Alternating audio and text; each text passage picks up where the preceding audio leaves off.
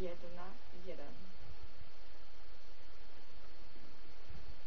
Čus! Zdravím vás, vážení diváci. Vítejte u dalšího livestreamu Studia Svobodného přístavu. Co to bylo? To bylo vítězné uvítání. Ano. Tak. Po 2 měsících jsme zase tady. Jo, protože já jsem vlastně minulý měsíc nebyla. Já jsem si říkala, že natáčíme. Minulý měsíc nebyl stream. Aha, tak pardon. Tak já myslela, že jsi měl s někým jiným. Ne, neměl jsem s někým. Jo. V lednu nebejvají stream. Pardon. No, to by nebyl stream, aby nebyla nějaká technická závada. Dobrý, já to vypnu. No, takže tématem je koronavirus. Jo. Tohle téma se vlastně vybralo v souvislosti s tím, že přesně před rokem jsme měli stream na stejný téma. Taky to bylo. Myslím, že bylo v únoru. Já myslím, že jo, podle mě jo, protože ty jsi právě navrhoval, že uděláme zase jako po roce na podobný téma. Já myslím, že to bylo v květnu. No. Ale každopádně koronakrize tak nějak už končí a jak někdo dobře napsal do události, tak to bylo, hele, jako koronavirus už nikoho nezajímá, teď frčí válka s Ruskem, což je pravda, a proto si myslím, že je dobrý mluvit o koronaviru, protože o tom půjde mluvit aspoň trochu bez emocí, jelikož ty emoce už naštěstí ochládají společně s tím virem. Ještě uvidíme. Ještě aby to nebylo zajímavé. Jako ono, emoce sice ochládají, ale je to asi tak jako pár hodin, co před Poslaneckou sněmovnou vysely šibenice, což mi přijde docela takový hodně výrazný vyjádření emocí. Až jako překvapivě výrazný. Nicméně, ty vyhlaš 5minutovku. Dobře. Tak jo, máte možnost teďka mi do komentářů pod videem napsat nějaký téma, který já tady Urzovi zadám, on nebude vědět, který já vyberu, a bude mít 5 minut na to, aby nějak jako zodpověděl, nebo něco vysvětlil, nebo se tak jako k něčemu vyjádřil. Vítám spíš témata, který souvislejí nějak s tématem toho streamu, aby jsme zase jako nemluvili úplně jako od věci, ale je to většinou příležitost k tomu, že pokud vás jako na ANCAPu něco zajímá, nebo něco není jasný, tak ten koncept 5minutovky je, že vlastně mi napíšete to téma nebo tu otázku, já ji zadám Urzovi a on má 5 minut na to, aby to vysvětlil.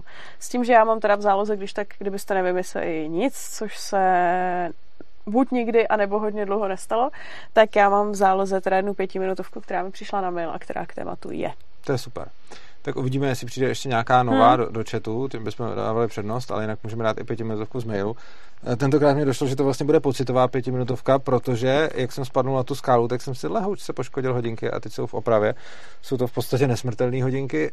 Na druhou stranu si malinko odštíplo rožek z klíčka. Dobře. Takže budu těch 5 minut tak já ti můžu ukazovat, když tak nebo, potom. Nebo, taky možnost. A nebo já budu odhadovat. Každopádně tady teď ještě budeme chvilku povídat z toho důvodu, že většina posluchačů přijde tak v 10 minut po, nebo něco takového, takže nezačneme hned z hurta. Vždycky tady povídáme chvilku na začátku toho streamu, než se přihlásí lidi. A já využiju toho času, abych pozval lidi zejména na konferenci. Konference je 28. května. Kdo o ní ještě neslyšel, tak je to konference na téma peníze, což je podle mýho názoru velice důležitý téma a myslím si, že ho budeme probírat z hodně různých stran, protože tam budeme mít jednak nějaké rakouské ekonomie, jednak tam budeme mít lidi, kteří budou mluvit o kryptu, budeme tam mít taky, teď už to máme potvrzený, Mojmíra Hampla z ČNB. Jo. Takže to bude asi dobrá akce. Ne, zbývalý ČNB. Zbývalý ČNB, spíš bývalýho. Nebo takhle, ano, přesně. No. Ano, každopádně to bude podle všeho asi dobrá akce. Podařilo se nám tam sehnat dobrý speakery. Více se o tom můžete dočíst na adrese konference.urza.cz. A nebo taky v událostech Svobodného přístavu na Facebooku najdete tu konferenci, tam budeme rádi, když potvrdíte účast, aby jsme pak věděli, kolik vás máme vlastně v Cevru čekat. To už jsem i prozradil, že se to bude pořádat v Cevru. A myslím si, že Cevra je vysoká škola v Praze. Ano, Cevra je vysoká škola v Praze. A myslím si, že to bude zase stát za to. Je to už 3. ročník konference, s těma ty minulý 2 ročníky měly hodně dobrý ohlasy. Takže si myslím, že i tenhle by mohl být fajn. Podobně jako minulý ročník byl o vzdělávání a tam vlastně mluvili samé ženy, tak tady budou mluvit samý muži. Tak to takový genderově obrok vyvážený. Každopádně... Tak doufám, že taky vytáhne někdo z nich prso a bude kojit na pódiu. Ano. Jo. Každopádně to je první věc, na kterou vás chci pozvat. A pak vás samozřejmě chci pozvat na další livestream a na další přednášku. Obě budou o měsíc později, tedy 2. a 3. A tématem livestreamu bude logika a ekonomie a tématem přednášky bude koronavirus, ale úplně z jiné strany, než z jakého budeme rozebírat teď tady.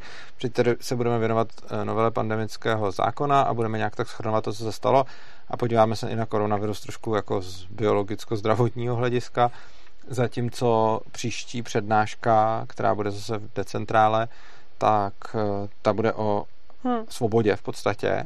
Ona už tahle byla o svobodě a byla sice o svobodě projevu, ale zejména, proto ten projev byl jenom v závorce, byla o svobodě celkově, tak ta příští bude o koronaviru, ale v podstatě bude taky o svobodě, to vždycky se použije nějaký téma na to, jak by se dalo mluvit o svobodě.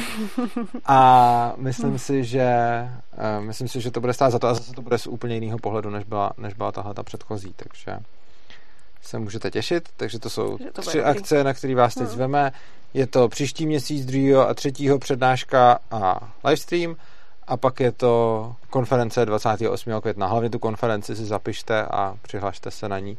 A vlastně i na všechny ty přednášky a streamy už jsou události na Facebooku, takže pokud máte Facebook, můžete se podívat na stránku Svobodného přístavu, tam kliknout na události a rovnou zaškrtnout účast všude, kde to jde. Jo. Tu poslední konferenci my jsme bohužel odkládali kvůli covidu. A já si myslím, že tato se odkládat nebude. Nebo no, já jsem o tom tady... Já jsem o tom tady přesvědčená. Ne, nemusela by se odkládat. A zatím to tak vypadá. I podle znění toho pandemického zákona, který tady budeme probírat, tak nám ji bez nouzového stavu nemůžou zrušit. Takže se myslím, můžete aspoň opatrně těšit. A budeme určitě rádi, pokud o konferenci řeknete svým známým a kamarádům, který by to téma mohlo zajímat. A nebo je vezmete sebou. Přesně tak. Budu rád, když tam pozvete další lidi, můžete jít na ten Facebook a pozývat lidi do té události. Můžete rozesílat ten link, jak je vám libo. A myslím si, že zase ta konference bude zaměřená tak, aby tam mohl přijít někdo, kdo o tom tématu v podstatě vůbec nic neví a bylo to i pro něj určeno. Snažíme se všechny ty konference koncipovat tak, aby nebyla nutná nějaká vstupní znalost a aby tam fakt mohl každý přijít a něco se o tom dozvěděl.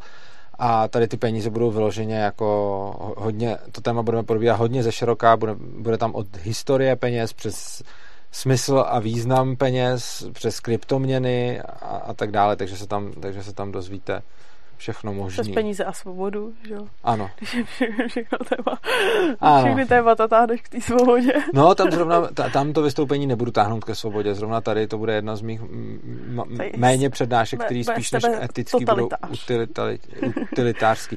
No já většinou, když přednáším, tak a i mě to víc baví, tak většinou vlastně se bavím spíš na té etické rovině a myslím si, že tady na té konferenci budu mít jednu z té menšiny přednášek, které budou vlastně ekonomicky laděný a budou spíš té jako roviny nějaký utility než z hlediska etiky. No. Tady se mi líbilo víc, že Stá k tomu píše, cože, konference bude stát za to? Ano, konference bude stát za to. Taky na konferenci už pro mě přijdu. Vlastně já už jsem přišel na včerejší přednášku, takže na konferenci už budu úplně stát. Odstál jsem půlku včerejší přednášky, tak to na té konferenci snad zvládnu stát celou. Tak jo. Tak to dobrý. Máme nějakou pětiminutovku? Hele, máme tady skvělý pětiminutovky. Skvělý, jo, přímo. Jakože vícero a jejich víc, no. A je jich víc, který se mi líbí. Já teda vůbec asi se nebudu věnovat tím, který bohužel k tématu jsou jako dál, ale nejvíc se mi tady líbí dvě teda. Pověz mi, třeba můžeme dát obě, nebo obě dvě města. No vlastně tři jsou dobrý. Tak schválně, budou to jako 1,5 minutovky? To podle mě nedáš. Tak, ale tak můžu vybrat tu první. Tak řekni mi všechny a pobavíme se o tom. Dobře, tak první, která přišla a která je skvělá, tak je od Jakuba Padevíta. A to je neposkytnutí první pomoci v ANCAPu. Mm-hmm. Tak mám ti ukazovat? No ne, zatím ještě mi řekni ty ostatní a já to třeba zkusím dát na jednou. A všechny teda? No nevím, záleží, jak se do sebe budou... Aby jsme tady neměli reklamaci, že si vybíráš. Víš, já je chci sfouknout všechny, jenom dobře. Nevím, jestli některou dám zároveň. Tak jo. Druhá je Vladimír Nádvorník. Jak by ANCAP řešil volnou dostupnost antibiotik a s tím spojené snižování jejich účinku a vznik rezistentních bakterií? Tak to bude na celých 5 určitě. A no, to právě mi přijde dlouhá, no. A třetí je od Jiřího Pešíka. Je porušení NAPu, když někoho jiného nakazím nějakým virem nebo nemocí obecně. To je skvělý a to bych mluvil. Dobře. Hele, tak to vezmeme postupně a já bych možná ale bych... možná toho Pešíka bychom mohli to poslední tím virem nebo nemocí, to bychom mohli vlastně i k tématu už. Že bychom tě mohli začít. To je dobrý. Tak já dám 2 pětinotovky a potom začneme téma tím dalším dotazem. Tyjo, děkujeme. Skvělý, jako. Děkujeme. Jo, a vlastně to mě připomnělo, když jste položili taky skvělý dotazy. Hele, tady je reprák. Jo, vidíte tenhle reprák, on je teď vyplay, ale já ho můžu zapnout, tak ho zapnu. A tenhle reprák má tu vlastnost, že skrze něj s námi můžete mluvit. Takže když nám zavoláte, respektive jinak, pustíte si Skype, doufám, že máte Skype, a tam najdete svobodný přístav, případně ho můžete najít i přes mail urzanarchy@gmail.com. To urzanarchy je dohromady a nejsou tam 2 áčka, není to urzanarchy, ale urzanarchy dohromady. Tím najdete účet na Skypeu, případně ten účet se jmenuje Svobodný přístav. Tam napíšete, budete psát k nám do režie, nemá cenu tam rovnou volat, protože vás stejně nepřepojí, takže tam jenom napíšete zprávu a v té zprávě napíšete svůj dotaz, na co se chcete ptát. V režii vám nějakým způsobem odpoví a dají nám signál, že máme někoho na drátě a my, až dokončíme nějakou větu nebo myšlenku nebo 5minutovku, tak požádáme režii, aby vám zavolala zpátky. Tím pádem vás propojí a my si tady budeme moc popovídat, budete moc zavolat do našeho studia. Já to mám hrozně rád, když s náma takhle tvoříte obsah a zejména pokud máte takhle skvělý dotazy, jako ty, co tady padly, tak to budou úplný žně, pokud nám budete i volat. No. Takže to by bylo super. Ne, obecně dneska to téma toho covidu, protože my jsme to téma jako vzali, protože je to pořád něco jako strašně aktuálního, ale myslím si, že už je to tak strašně moc jako promílený téma, že... By mohly být Za prvý by mohli být žně, ale za druhý ono hlavně nemáme nějakou úplně moc striktní osnovu na celý ten stream, takže si myslím, že je dobrý, když jako s náma do té diskuze opravdu tentokrát budete vstupovat. Mimochodem tohle to platí obecně, platí to pro, už jsme se tady o tom bavili ohledně přípravy na ty videa, prostě když je tady video, který dělám úplně čistě sám, tak tam mám prostě osnovu, že vím, jak to budu povídat. To jste teď viděli, myslím v posledních 2 týdnech v neděli vyšlo právě ve studiu video, kde jsem jenom povídal já a nikdo jiný. A takže to tam je docela přesná osnova. Když tady mám hosta, tak to samozřejmě nemůžu úplně předvídat, ale mám na něj taky něco připraveno. A když tady mám live stream, tak to je to záměrně dělaný tak, že se snažíme mít co nejvolnější osnovu, abyste do toho mohli hodně zasahovat a abyste ten pořád mohli tvořit s náma. Je to prostě takový formát. A mě vlastně všechno z toho baví a vlastně ten live stream je úplně jiný, než když jsme tady jenom sami, protože se snažíme do toho live streamu vás zapojovat. Tak. Takže tady je reprák, pište na ten Skype a pak se můžeme pokecat a teď dáme 5 minutovky. Dobře. Neposkytnutí první pomoci v ANCAPu byla ta první. Takhle, neposkytnutí první pomoci v ANCAPu, já osobně si myslím, že neposkytnout první pomoc je... řekněme, zavržení hodný, pokud ten člověk jako může a ani mu to neudělá a prostě vidí někoho válet se v tratolišti krvi na ulici, překročí ho a dál je špatný. Na druhou stranu si myslím, že tohle rozhodnutí a tahle možnost patří ke svobodě a k právům každého z nás. A myslím si, že, a o tom jsem hodně mluvil včera na té přednášce, není vlastně, jako je hrozně jednoduchý hájit svobodu v případech, kde s tím souhlasíme a kde můžeme dobře empatizovat s tím člověkem, který nějak jedná, ale je samozřejmě těžký a je výzva pro každého principiálního zastánce svobody hájit svobodu tam, kde s tím činem nesouhlasíme a kde nám ten člověk třeba není sympatický nebo je nám dokonce nějakým způsobem odporný, ale myslím si, že je velice důležitý hájit svobodu v každém případě a já osobně si myslím, že neposkytnutí první pomoci je právo každého z nás a nikdo by neměl být postihnutý za to, že první pomoc neposkytne.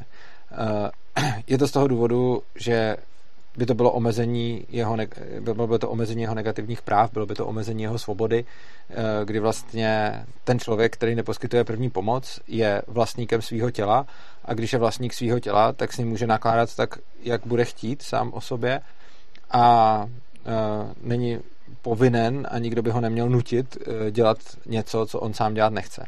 Samozřejmě v momentě, kdy on by ten stav toho druhého způsobil, tak to je jiná věc, protože tam šlo o to, že zasáhl do cizích vlastnických práv, do práv na jeho tělo, což znamená, že pokud někdo půjde a někoho třeba zbije a nechá ho tam pak ležet a odejde, tak na to se to, co říkám, nevztahuje, protože tam vlastně došlo k útoku na nějakého člověka.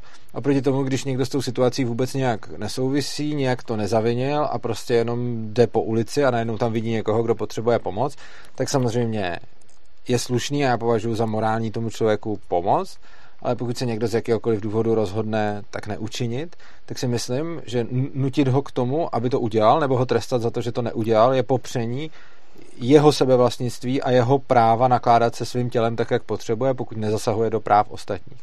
A protože jakožto anarchokapitalista jsem zastánce negativních a nikoliv pozitivních práv, už jsem mockrát vysvětloval proč, pozitivní práva jsou nekonzistentní a nejsou vzájemně aplikovatelný, aniž by byly v rozporu, a proti tomu negativní práva konzistentní jsou, tak jsem zastánce negativního práva na život, což znamená, že nikdo nás nesmí zabíjet, nikdo nás nesmí ohrožovat, nesmí ničit naše zdraví, ale nikdo nemá povinnost pomáhat nám přežít, když toho sami nejsme schopni, a to je, myslím, tedy ten důvod, proč poskytnutí první pomoci by nemělo být v ANCAPu povinný. A myslím, že by to nemělo být povinný ani teď, byť je to zase jedna z těch věcí, kterou nechci, aby byly povinný, nechci, aby za to byl někdo trestaný, ale sám osobně si myslím, že by se to mělo mezi lidma dít, že by si měli poskytovat první pomoc, a určitě samozřejmě potom ta společnost na to může zareagovat, když se dozví, že někdo neposkytnul první pomoc, tak tím nějakým způsobem to má nějaký dopad na jeho reputaci, může být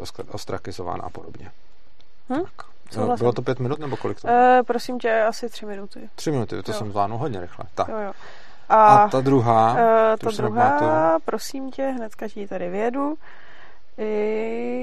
Už to budu mít. No, ty antibiotika prostě. Jo. Já to tady nemůžu najít, ale byly to ty antibiotika, že bude rezistence, jo. A... Jasně. Jo, tady. Ještě... Jak by ANCAP řešil volnou dostupnost antibiotik a s tím spojené snižování jejich účinku a vznik rezistentních bakterií? Jo, ještě bych možná řekl, vzhledem k tomu, že tam ta původní 5minutovka byla jenom 3minutovka, tak bych k tomu dodal, že komu to třeba není nějakým způsobem jasný nebo neví, o čem jsem mluvil, tak se můžete podívat třeba na moji přednášku o principu neagrese v playlistu Anarchokapitalismus v Decentrále na tomhletom kanálu, a tam vlastně najdete jako vysvětlení a potom vlastně další ve včerejší přednášce, která ještě není online, bude až vlastně za měsíc, a to najdete zase v tom samém playlistu Anarchokapitalismus v Decentrále, přednášku Svoboda projevu, a tam se o tom taky dozvíte. Jo, jo. No. Tak a antibiotika. Takže volná dostupnost antibiotik. Jedna věc je volná dostupnost ve smyslu bez receptu, což by se dalo předpokládat, že by asi byla, ale druhá věc je, že úplně stejně jako ve státu vám doktor řekne, prostě doberte ty léky, tak i bez státu je zájem zejména výrobců těch léčiv na tom, aby se ty antibiotika dobíraly, jinak přestanou být účinný. Což znamená, že sice antibiotika by nebyly na recept, ale pravděpodobně by ten výrobce měl zájem na tom, aby se ty antibiotika dobíraly. Což znamená, že určitě by to byla součást té kupní smlouvy, která vzniká mezi tím, kdo si ty antibiotika kupuje a kdo ty antibiotika prodává, teda že jako jestli si je koupím a začnu je brát, tak je doberu. A což je samozřejmě blbě kontrolovatelný, ale ono je to ostatně blbě kontrolovatelný i teď. A nebo by potom, a teď by záleželo, jak moc by to fungovalo, ono prostě v naší době je to podobné. Jako lidi dostávají antibiotika a dostávají je s tím, že mají dobrat. Jiná věc je, že třeba, já jsem teď nedávno dostal antibiotika a rozhodně mi ten doktor, já to jako vím, ale ten doktor mi nezdůraznil, že je mám dobrat, jo, takže mi to prostě jenom dal a řekl, berte, ne, to ne. Jo. Jsem dostal u zubaře, když mi trhal moudráky. Jo, aha, já myslela, že já jsem ti dávala poslední antibiotika. Ne, já jsem dostal u zubaře na moudráky, jsem dostal antibiotika a on mi prostě řekl, tady to máte antibiotika, berte to týden. Já jsem je dobral, ale neřekl mi rozhodně, že by bylo tak špatný je nedobrat. Tak jestli ti řekl, že je to týden. Jo, ale jako nezdůraznilo to. Jako, jo, jako že ti neřekl, že je potřeba to neřekl, že je potřeba to dobrat, prostě jenom řekl, berte to týden. Já jsem je samozřejmě dobral, ale zase je otázka, jak který zubař, nebo jak který doktor tohle to zdůrazní. A samozřejmě, i když se ten doktor zdůrazní, tak ten člověk se na to může stejně vykašlat a děje se to a je to problém současné společnosti. Takže ani my na to nemáme úplně dokonalý řešení. V ANCAP společnosti by ten stejný zájem, který teď hájí stát, hájili výrobci těch antibiotik a hájili by se různýma způsobama. Za prvý tím, že by varovali ty lidi, aby je dobírali, což je v podstatě to samé, co teď. Hájili by si ten zájem pravděpodobně i tím, že by mohli dělat nějaký kampaně nebo nějakou reklamu a podobně, kdy se budou snažit dostat do veřejného povědomí v rámci svých reklam to, že je potřeba ty antibiotika dobírat. Ono se teda hezky propojit, že udělají reklamu na antibiotika a zároveň v rámci té reklamy bude, aby je ty lidi dobírali, protože to prostě je jejich finanční zájem. A když by se ukázalo, že tohle to nefunguje, tak by i ty soukromí výrobci antibiotik mohli přistoupit k nějakým dalším krokům, jako třeba, že si je nemůže fakt koupit každej, ale že prostě si je může koupit jenom ten, kdo splňuje nějaké podmínky, třeba vyšetření od nějakého doktora a podobně.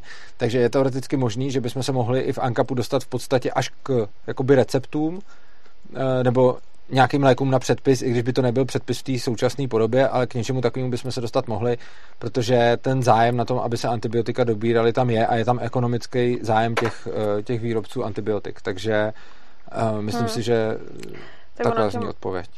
Jo, já bych tě tady asi v tomhle možná teda doplnila, že mě teda napadalo spíš jako to, že s nějakou preskripcí od doktora by mohly být levnější, než to, že si to koupíš bez preskripce doktora někde prostě v sámošce, kde by to bylo dražší. Že možná třeba by to někdo dostával jako za lepší cenu, což možná by motivovalo spíš jako se nechat vyšetřit a vzít si jenom ty antibiotiky, které jsou. Je to možný a teoreticky by jako mohlo by být jako spousta jako jiných způsobů řešení, ale principiálně ten zájem na tom, aby se antibiotika dobírali, existuje i v současné společnosti a existoval by i v ANCAP společnosti. Dneska se jako garantem toho vymáhání toho zájmu stává principiálně stát skrze doktory. Vlastně v tom ANCAP světě by to vymáhali ty výrobci, protože jako rozhodně ten problém antibiotik není nějaký výrazně odlišný, protože jsou tam, existuje tam značný zájem, ať už ekonomický nebo zdravotní, na tom, aby lidi ty antibiotika dobírali, a to, co je ve hře, je, jak k tomu ty lidi přesvědčit, aby je fakt dobírali. A to je potom samozřejmě otázka, ale obecně, jako když ta soukromá firma chce ty lidi přesvědčit, tak většinou to dokáže udělat líp než ten stát. Souhlasím, no. Hlavně ono se řekne nějaký antibiotika a většina lidí si představí penicilin, který dostane, ale ono je antibiotika strašná fůra. A já vlastně, nebo a tak možná na to koukám jenom jako z mého pohledu, ale když má někdo jako, já nevím, nějaký zánět, tak ono jako vybrat si z té široké palety, to asi jako není úplně snadný, že jo. Tak by to lidi asi vybrali prostě nějak random. No asi. Nebo by si to vygooglili. Random. Asi jo. Dobře. Tak. No. Dobrá, tak máme 2 pětiminutovky a můžeme odstartovat naše téma tou poslední otázkou, která byla dobrá.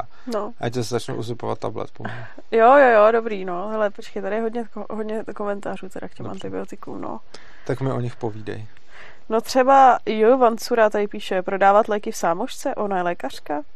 Ano, já oni se běžně prodávají léky v sámošce, já nevím, jako dokonce i na pumpě už jsem viděla prodávat léky, že tam je nějaká základní lékárna. Nevím, jako, proč by ne. Jo. No, tady je, prosím tě, Vítek Samek, který píše na tu první pomoc. Takže Urza chce zabíjet děti.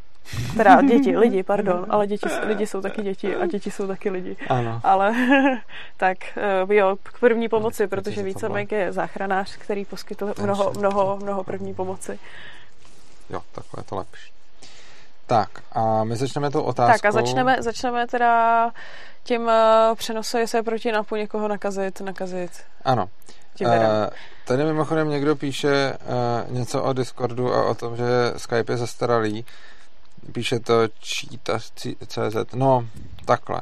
Možná časem ano. Já mám svoji fobii z nového softwaru, takže nevím. Mně spíš přijde, že když chceme, aby nám volali lidi, tak chce použít to nějaký nástroj, který lidi široce znají. Já jsem slovo Discord v životě neslyšela. A já, kdybych potřebovala někam jako volat, tak dobrý, už jsem slyšela, že existují nějaký Teamsy teda, ale jinak já bych to asi primárně dělala přes Skype nebo nějaký... No tak on nám tady nikdo nevolá, jo, takže ono sice já bych to taky primárně dělala přes Skype a dokud nám nikdo nevolá, tak možná nakonec nás to donutí nějakým způsobem vyměnit ten, ale Schválně, zkusíme. Jinak někdo, kdo tady má skvělou profilovku, má tam takovou českou vlajku v barvách ANCAPu a jmenuje se Ivan Kovačevič, píše, budete někde akceptovat Monero? Už akceptujeme. Když půjdete na stránku opristavu.urza.cz, tak tam najdete naši adresu a přijímáme Monero. Takže nám ho tam můžete poslat. Přijímáme ho už roky, takže za to budeme rádi. Tady je klasická konference. Crowdfunding na knížku jsme vlastně dělali taky v Moneru. Dělali jsme ho i v Moneru, ano, přesně tak. Takže to už asi 6 let přijímáme Monero. A někdo mi píše, Urzo, jedna z těch knížek Anarchokapitalismus na poličce je na ruby. Jo, protože ona je na ruby vytisklá teď. To jsou taky speciální. Tam udělala tiskárna nějaký chyby. A máme pár knížek, které jsou vytisklý přeházeně, že některé stránky jsou vzhůru nohama. Tak, sklad Motik říká nejlepší, jak Urza mluví o úplně něčem jiném. To teda nevím, co tím já jsem pochopila, že tam byly výhrady, že asi možná ten dotaz směřoval primárně k nadužívání antibiotik a ty jsi mluvil spíš o dobírání antibiotik. Jo, takhle, to jsem si tak myslela, že klesá účinnost, protože že lidi nedobírají antibiotika. Jo, ne, ono tam je spíš jako nadužívání. Aha, tak to se moc prostě, omlouvám. Že na volném trhu by si lidi kupovali antibiotika na jiný. Tak děkuju skladu Motik a je možný, že to nadužívání by se řešilo tak, jak jsem říkal, tu poslední věc, teda, že by ty antibiotika fakt nebyly třeba volně prodejný, což by zase záleželo na těch výrobcích. No. Tak, to se omlouvám, že jsem tu otázku pochopil. Ono jako to nadužívání bohužel není garantovaný jako ani takhle, jo, protože já třeba co vidím, tak samozřejmě, protože se hodně o tom nadužívání antibiotik začalo mluvit, tak naopak už teďka existují lidi, kterým jako dát antibiotika, který opravdu potřebují, je někdy problém, protože oni je nechtějí. Protože mají pocit, jako, že antibiotika, to mě nějak jako za to zatíží tohle, takže strašně moc lidí antibiotika nechce. Už dneska, což možná může být nějaká jako bublina velkého města.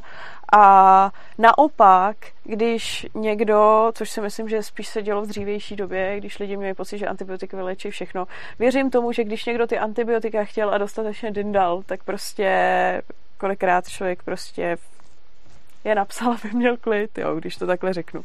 Jako dneska se to fakt už neděje, protože strašně se zvedla informovanost. Ale když prostě někdo jako hodně tlačil, že ty antibiotika chtěl, tak si dovedu představit, že někdo prostě, aby měl klid, tak radši ty antibiotika napsal na něco fakt jako neindikovaného. Takže já si myslím, že nadužívání jo, a taky samozřejmě si tím kolikrát někdo jako kryje zadek, že když prostě neví, co tomu člověku je, má divný příznaky, jak radši prnou antibiotika. Ale to už dneska taky tolik není, protože dneska už je mnohem jako lepší vybavenost v tom, že člověk má možnost nějak jako zkontrolovat zánět i v té ordinaci a kolikrát vidí, že ty antibiotika opravdu asi potřeba v tu chvíli nejsou. Tak. Takže tak, no.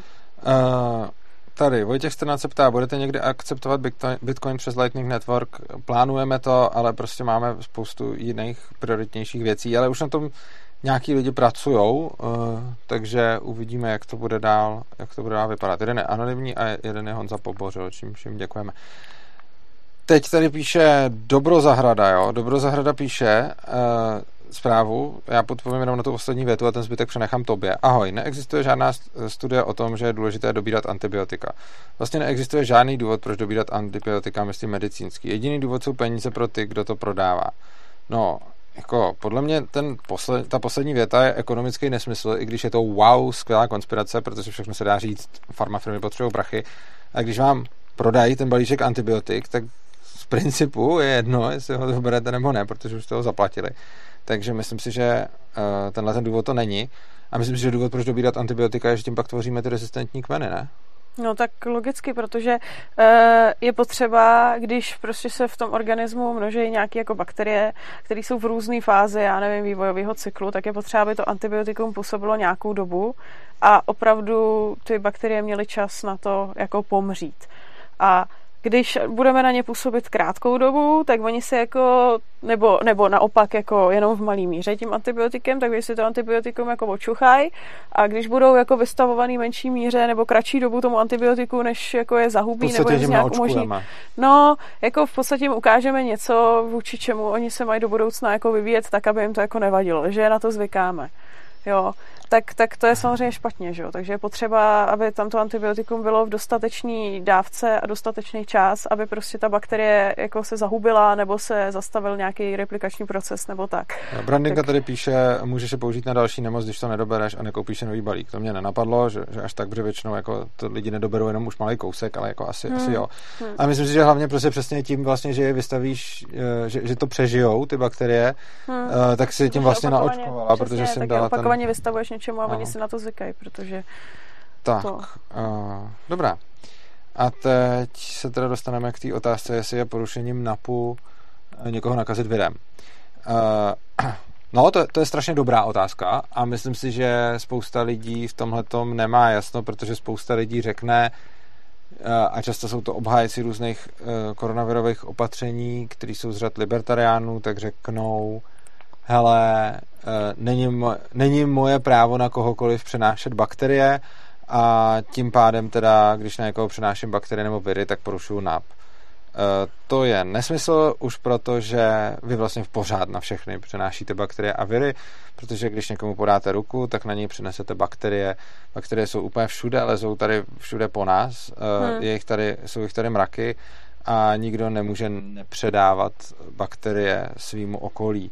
Takže je podle mě nesmysl vůbec říct, že předávání bakterií je porušením NAPu. Není. A myslím si, že porušení free blowjob for all napsal, že poprvé v životě slyší nějaký racionální důvod, proč dobírat antibiotika a děkuje nám.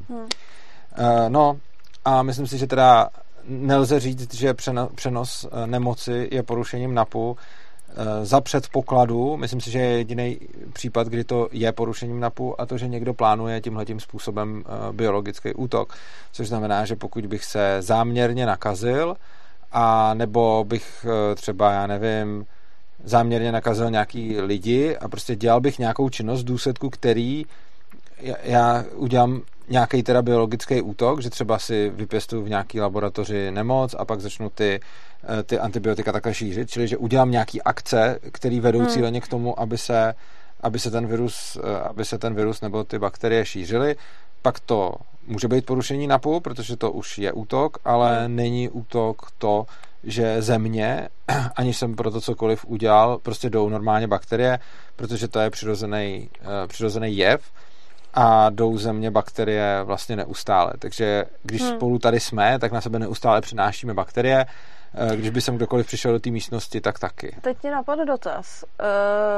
Co u člověka, který ví, že je HIV pozitivní, druhý mu to neřekne a vyspí se s ním a nakazí ho? To nemám úplně rozmyšlený... Protože mě trošku napadlo, jestli to není jako další z těch případů, kdy je to tak jako, že takový hraniční... Myslím, že to porušení NAPu není. Myslíš, jo? Když jako se věděl, že prostě toho druhého člověka nakazí HIV a záměrně... A on to nevěděl, ta šance je hrozně malá. Myslím, že to... Myslím, ne, že já mluvím o situaci, kdy on věděl, že je HIV pozitivní. To a i tak je ta šance strašně malá. Že? A to jo, ale tak jako mohl si vzít kondom. Nevím, myslím, že to porušení NAPu není. Samozřejmě... No, záleží, jestli bychom to brali jako podvod... kdy, jestli se, jako jediný, jak by mě napadlo, že by to mohlo být porušení NAPu je, kdyby jsme vnímali jako implicitní dohodu mezi těma dvěma lidma, že když spolu jdou spát, že jsou nenakažliví a že by se to vnímalo, že by tam vlastně vznikla jako implicitní smlouva, ve který ten člověk říká, že není nakažlivý. Takhle, určitě je to porušení NAPu, pokud by o tom lhal. Za předpokladu, že by řekl, že nakažený není, kdyby se ho ten druhý na to třeba zeptal a on by mu o tom lhal, tak to určitě porušení NAPu je. Ale myslím si, že samo o sobě to porušení NAPu není, pokud, a umím si představit, že nějaký soudci by to tak vyhodnocovali a dává to možná i smysl, kdyby to brali tak, že se uzavírá automatická implicitní smlouva vlastně tím, že spolu ty dva jdou mít sex, tak... No jasně, no, protože mně to přesně přijde takový, že tohle by mohl být takový hraniční případ, že jo, protože ono ne všichni HIV pozitivní jsou nakažliví, záleží, jak moc jako jsou na léčbě a někdy dokonce spolu tak jako lidi spějí jako konsenzuálně, ač ten jeden nakažlivý třeba v tu chvíli i je. No, že vlastně, jestli tohleto by nebylo případy, kde by trošku záleželo možná od případu a od konkrétního soudce někde, no. Tady se vyrojilo hodně lidí. První je, tady píšou strašně malá, VTF strašně malá, KV píše a Dark Legion CZ píše strašně malá. Ano, strašně malá. Jo, když se půjdete vyspat s člověkem, který má HIV, nepoužijete ochranu, tak šance přenosu za ten jeden styk je v jednotkách procent. Myslím si, že možná i 1%, nevím teď úplně přesně, ale je to strašně malá šance. Jo. Což znamená, že ono, jako tím samozřejmě neříkám, samozřejmě víc samek píše Urza, chce šířit HIV. Tím samozřejmě neříkám, nepoužívejte kondomy, protože ona i ta šance je jako velká, jakože i 1% na to, že dostanete HIV je moc, ale když se s někým vyspíte bez kondomu a on je nakažený a má AIDS, tak šance, že vás nakazí je pozitivní virem HIV. Je zanedbatelná. No, samozřejmě při análním sexu je ta šance vyšší, protože tam častěji dochází k různým poraněním, takže se to častěji paradoxně šíří jako mezi potom i gejema a nebo já nevím, přes ten anální sex, ale jinak ta šance je opravdu malá a hele, asi nám někdo volá. A dokonce v době dneska, my už jsme jako tak strašně daleko s tou medicínou, že když člověk je na správné léčbě, tak v podstatě ani jako není moc, nebo jako ani není nakažlivé, jo. Takže musím říct, že věda udělala z HIV pozitivity vlastně jako nemoc, která dneska bych řekla, že je víc stigmatizovaná, než je reálný problém. Teda. Plus samozřejmě, jako když potom s někým spíte opakovaně a děláte to furt dokola, tak ona i ta šance potom tam má, stačí na to, abyste se nakazili. No. Takže když budete mít partnera, který má HIV, tak vy to časem chytnete taky. Tak časem zase protože chytete, když se s ním vyspíte ve pár desítkách případů, tak už ta šance, že to máte, už určitě bude převyšovat 50%. Určitě no, ale jako u jednoho sexu spíše šance, že to spíš ne. Jinak tady ještě, než zavoláme, tak tady Václav Soč? Snad, já doufám, že neurážím, když já se snažím. Tak Václav se ptá, jsem trochu zmatený z toho, jak může být porušením NAPu vědomé šíření respirační nemoci, ale vědomé šíření pohlavní nemoci nikoliv. Já si právě myslím, že není ani jedno porušením NAPu. Já si myslím, že tam jde o to, jestli jsem udělal něco pro to, abych to dělal. Když půjdu a tou nemocí se záměrně nakazím a půjdu tím někoho nakazit, tak to je v obou případech porušení NAPu. Stejně jako když někde budu nastražovat prostě jehly z HIV, tak to je porušení NAPu, stejně jako když budu, vlastně i když by byly bez HIV, prostě když někde nastražím jehlu, aby si na to někdo sednul, tak je to porušením NAPu. Stejně tak, když vytvořím nějakou biologickou zbraň, tak je to porušení NAPu, když prostě dělám nějaký akce k tomu, že jako cílem toho má být nakazit ty lidi, tak to podle mě všechno porušením NAPu je. Ale není důležitý to, že mám to vědomí, ale že dělám nějaké věci s cílem ty lidi nakazit. Oproti tomu, když jako jenom vím, že jsem nemocnej, ale tu nemoc jsem nechytil schválně, prostě jsem jenom nemocnej, tak tam podle mě není porušením NAPu, když přicházím do kontaktu s jinýma lidma. Už je pak na diskuzi, jako jestli to myslel schválně nebo ne. Jo. Ale jako já tohle to nemám přesně promyšlený. Jo. Jako já mám pocit, nebo mě to takhle teďka na první dobrou pocitově přijde, že to nemusí být vždycky jako úplně jasný, že by třeba možná záleželo na rozhodnutí konkrétních soudů, ale hlavně mi primárně přijde pocitově, vůbec s tím nemusíte souhlasit, že u respiračních infekcí, jako jsou chřipka, covid a takovýhle, tím, že se to vlastně, to člověk chytne většinou jako ze vzduchu, po tom, co tam ten nakažený nadýchal, takže se nedá úplně 100% říct, jestli ty viry, které mě nakazily, jsou opravdu od tohohle člověka nebo od někoho jiného, protože oni jako lítají vzduchem. Zatímco HIV to prostě nechytíte jako ze vzduchu nebo z prkínka nebo tamhle z bazénu. Tam je jako jasný, že muselo dojít k tomu aktu, k celkem jako těsnému takhle, když to řeknu ještě s nějakýma jinýma zvířatama, než jsou viry, prostě když mi do kapuci od mikiny spadne vosí hnízdo a mě začnou píchat ty vosy a já s tím někam běžím, tak není porušení NAPu to, že jsem přiběh s tím vozím hnízdem někam mezi nějaký lidi a oni poštípali další lidi. Ale za předpokladu, že někde půjdu do lesa, tam chytnu to vosí hnízdo do něčeho a pak ho na někoho hodím, tak to je porušení NAPu. Jo. Čili tohle si myslím, že je ten... Ještě mě možná napadlo, že když mám prostě, že pro mě i pocitově je něco jiného, když jsem zavřenej doma doma a bojím se, že něco chytím a přijde mi tam člověk, který věděl, že je nakažený, ke mně na návštěvu a já jsem to od něj opravdu chytla a vím, od koho jsem to chytla, protože sedím celou dobu zavřená doma, že je to něco jiného, než když je jako skupina lidí a tam je jeden nakažený a teď lidi říkají, hele, jako nás je tady 15, nakazili jsme se od tohohle, to už je takový jako s otázkou, jo. Nevím, tak, no. Dám ještě dvě rychlé odpovědi, než se spojíme. Jendovi ten píše, že vlastně šíření pohlavní nemoci se rozhodneš a můžeš to udělat nebo ne, ale přenos respirační nemoci neovlivníš a děje se to automaticky. To samozřejmě není pravda, protože šíření pohlavní nemoci můžeš ovlivnit podobně jako respirační a podobně jako v jednom případě se můžeš rozhodnout s tím člověkem nemít pohlavní styk, tak v tom druhém případě se můžeš rozhodnout s tím člověkem nepřijít do jakýhokoliv styku. Což znamená, že je, jako rozhodně ty dvě věci jsou podle mě vlastně ve stejný jako škatulce. A Martin tady správně píše, že vytvoření, poukazuje na to, že jsem řekl, že vytvoření biologické zbraně a porušení NAPu, samozřejmě vytvoření ne, její použití ano, já jsem možná špatně řekl vytvoření. Tak. A teď poprosíme režii, aby nám spojila někoho, kdo nám volá, tak už to tady. Ty netancuješ dneska? Ano, zdravím. Zdravím. Ahoj, kdo volá? Jo, slyšíme se. Super, slyšíme. Aha. Tak povídejte. No. Takže chtěl jsem se opýtat na taký prípad. Táto otázka mi napadla, keď som počúval pár týždňový podcast, to bol Austin Hill a on bol hosť u What Bitcoin Did podcast. A rozoberali tam technologickú singularitu okrem iného a on tam vlastne vyslovil takú vec, že je celkom isté, že dojde k situácii niekedy, možno, že to nebude ani dlho trvať, že niekto, respektíve hoci kto bude schopný vyrobiť sa veľmi lacno nejakú zbraň, ktorá bude schopná zničiť alebo vyhľadiť veľké množstvo ľudí za veľmi vlastne nízke náklady.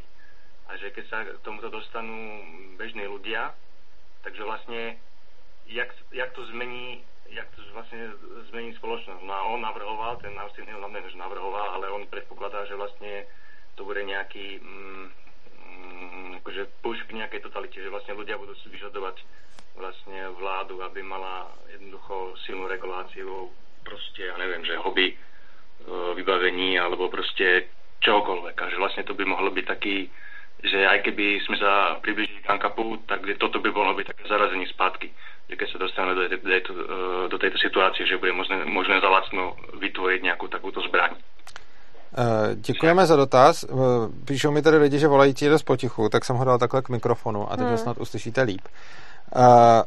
V každém případě ano, za předpokladu, že bychom se dostali do stavu, že bude velice snadný nebo levný vyrábět zbraně, které dokážou zabít velké množství lidí, tak máme jako společnost problém a nedělám si iluze o tom, že by lidi dokázali nevolat po pomoci stát, i když už volají ten stát k pomoci se všema možnýma kravinama a ta pomoc bude bezesporu neefektivní, protože za předpokladu, že bude existovat velice levný způsob, jak sestrojit velice účinnou zbraň, která zabije spoustu lidí, tak potom tomu ani ten stát nedokáže bránit, ale celkem si umím představit, že to bude využito k nastolení totality, protože samozřejmě lidi budou požadovat tu bezpečnost a stát jim ji nabídne a protože to bude levný k sestrojení, tak by to potom vyžadovalo obrovskou míru kontroly toho státu. Takže tady se s váma v podstatě asi shodnu. Co ty, Teresko? No, já ještě nemůžem k tomu dodat, že vlastně ono to tak zaváňa trošku takým alarmizmom, akože keď si sa hovorilo, že dojde ropa, za chvíľu dojde ropa, nedošlo, alebo že sa ľudia premnožia, že nebude mať čo jesť, áno, ale akože toto takisto je to, mám taký pocit z toho, ale na druhú stranu, akože nenapadá ma nejaký, ja neviem, nejaký optimistický scenár, že by sa to nejak, možno, že budem prekvapený, hej, že akože sa nájde niečo mieromilovné, jak takúto situáciu vyriešiť, ale Mně přijde, že tohleto může být do budoucna úplně stejný tak jako problém celé civilizace, jako teďka řešíme zrovna, jako bylo, nebo takhle, před covidem bylo aktuální klima. Jo? Jakože všichni znečišťujeme, musíme něco dělat. Teď se teda volá po nějakých jako pravidlech, který jako otázka, jak moc jsou efektivní, když prostě na těch pravidlech stejně jako participuje jenom někdo, stojí hodně peněz, no je to celý prostě takový jako otazný a spíš se třeba z klimatu mně to přijde, že se stalo takový náboženství. Teďka, dobře, je tady obrovská jako světová pandemie, tak se možná začínají řešit viry nebo obecně nákazy a biologické zbraně. Na druhou stranu, tohle není téma, který je úplně jako čerstvý. Státy mají desítky let v podstatě k dispozici v různých jako laboratořích viry, bakterie, které jenom... by dokázali zlikvidovat jako... Ale já tam vidím ten obrovský rozdíl, že to, o čem mluví posluchač, je to, že to bude levný, což doteď nebylo. Ani zničit klima nikdo nedokáže jako takhle, protože je to docela drahý ho ničit. A stejně tak ty viry a bakterie mít prostě, jako jedna věc je vyrobit smrtící virus a druhá věc je mít schopnost ho nějak rozprášit nějakým aerosolem skrz nějaké rakety, takže to je všechno strašně jako nedostupný a myslím si, že to, v čem se to liší, o čem mluvil posluchač, že by byla nějaká zbraň, která bude snadno vyrobitelná a zároveň velice smrtící. To jo, ale tak to nemusí být jenom ohledně virů, že jo? Nemusí. To může být jako cokoliv jiného. A teďka se zrovna věnujeme virům, protože je to jako teďka zrovna téma. A mě napadlo, protože jak když jsem slyšela na tenhle ten dotaz, tak mě napadl úplně skvělej článek, který mimochodem máme i na Mises.cz. Já si teďka vůbec nevzpomenu, jak se jmenuje, ale je dlouhý a ten článek v podstatě rozebírá to, rozebírá otázku toho, jestli virus SARS-CoV-2 unikl z nějaké laboratoře anebo vznikl přirozeně. A závěrem toho článku je, že se to v podstatě nikdy nepodaří dopátrat, protože na to absolutně není zájem. A já doporučuji, on je ten článek, to je před pár měsícema vydaný na Misesu, ale my jsme tam neměli za tolik článků, takže určitě jako někde na titulní stránce podle mě, nebo maximálně na druhé stránce ho rozkrolete. Je to perfektní článek, který mluví i o tom, že s virama se experimentuje různě po světě, různí vědci to mají jako koníček, ono, když už potom tu laborku máte, tak už jako to samotné experimentování na těch vědech jako nejsou tak jako horoucí částky. A už několikrát prostě nějaký takovýhle patogeny unikly. Prostě to někdo vynese na botě a těžko se s tím jako něco dělá. A vůbec jako obrovskou otázkou, jestli je bezpečný vůbec přechovávat v nějakých těch laboratořích viry. A to jako virus SARS-CoV-2, to je jako legrace, jo? To fakt jako schovávají se po světových laboratořích obecně jako patogeny, které by byly totální průser, kdyby zdrhly, jo. A takže ten článek doporučuju, no. Uh-huh. Já bych asi, myslím si, že jako byl by to problém, kdyby něco takového vzniklo obecně, ale to by byl, jednak si říct, že byl by to problém v každé společnosti, ať už by to byla anarchokapitalistická nebo státní. Prostě v momentě, kdy se vám do společnosti dostane prostředek, jak extrémně efektivně zabít lidi, a tady třeba Světluška píše pořád, koupit hnojivo, ano, ale tím se pořád zabíjí lidi v nejlepším případě desítkách, ale prostě jako myslel jsem tím prostředek, kdy půjde levně zabíjet lidi po tisících. A to je v každé společnosti samozřejmě problém. Na druhou stranu se potom můžeme setkat s tím, že jako lidi možná nejsou tak špatný, jak si myslíme, což se ukazuje, a já vím, že to je jako směšný příklad oproti tomu, ale ukazuje to se to přesně na mém oblíbeném příkladu e-shopů, kdy každý může přijít na internet, dojít si na jakýkoliv e-shop a udělat si tam objednávku na číkoliv jméno a poslat mu na dobírku cokoliv. Přesto je to něco, na základě čeho, kdybychom takhle viděli, prostě, kdybychom takhle projektovali společnost a teoreticky se o tom bavili a řekli si, wow, anonymní internet, kde fungují e-shopy, no tak tímhle se bude konkurence potápět a žádný e-shop nebude fungovat, protože tam není ověřená identita těch lidí a prostě to nemůže fungovat. A ono to somehow funguje, protože lidi to prostě nedělají v takové míře, aby to byl problém. A je teoreticky možný, že kdyby přišla nějaká super vražedná zbraň, čím by šlo vraždit prostě lidi jako po tisících za strašně levno, je klidně jako určitě by se našlo pár idiotů, kteří by to udělali, ale je klidně možný, že by se to moc nedělo, jakože prostě třeba lidi nejsou tak hrozný. Mně ještě napadlo, já teda nejsem chemik, nevím, jestli máme třeba mezi posluchači nějakýho chemika, ale nějaký nepřijde mi, že nějaká syntéza nebo produkce botulotoxinu anebo nějakých jako hodně škodlivých chemikálí bude zas tak hrozně drahá. Jako podle mě, když si to někdo jako nastuduje, tak si myslím, že nebude tak hrozně drahý ve výsledku toho vyrobit. A nevím, napadl mě ještě antrax, jako, nebo něco takovýhleho, jo, jako hele, tohle jako nevím, ale podle mě to nebude zas tak jako strašně drahý. A když se člověk jako vybaví a něco si nastuduje, nevím, třeba to doplní. Tak jo, je to všechno? Jo, myslím, že jo. Díky za stream. Tak vám moc krát děkujeme za zavolání a děkujeme, že jsem někdo po dlouhé době zavolal, to mě udělal úplně radost. Takže pokud mě někdo další, tak se mějte krásně, přejeme vám hezký večer. A pokud by někdo další chtěl volat, tak budeme rádi, když zavoláte. Zase je to, že si na Skypeu najdete Svobodný přístav nebo urzanarchy@gmail.com. Propojíme vás tady do toho repráčku a můžeme si pokecat. Je to něco, co mě vyloženě na streamech baví. Další připomínku tady měl zase Edward Jendaj k tomu, OK, vnímám to trochu jinak, třeba pak pořešíme, jak jsem psal, myslím, že by to nebylo porušení, kdyby ten druhý věděl a souhlasil s tím, ať s kondomem nebo bez kondomu, měl by o tom vědět. Jedna otázka samozřejmě, jestli by o tom měl vědět, a tam se naprosto shodneme, že ano, určitě by o tom měl vědět a určitě je extrémní prasárna vědět, že mám AIDS a jít se s někým vyspat a neříct mu to. To prostě je jako bez diskuze. Na druhou stranu si myslím, že to nemusí být nutně porušení NAPu ze stejného důvodu, proč prostě když normálně chytím nějakou nemoc, tak je to přirozený běh světa a nemyslím si, že o tom musím nutně informovat celé svoje okolí, protože tady jsou samozřejmě ty následky vážnější, ale když prostě mám rýmu, tak taky nemusím každýho člověka, s kterým přijdu do styku, mu hlásit jako hej, mám rýmu. Přitom to, čím se to liší, je jenom jako míra toho poškození, ale NAP neřeší úplně míru poškození, ale jenom to, jestli to bylo nebo nebylo. Ty napadaly takový ty jako maminkovský, to by se dalo říct velké maminkovské párty porušování NAPu, takový to, jak jedno dítě má neštovice a všechny maminky tam pozvou svoje děti, aby chytly neštovice jako v dětství.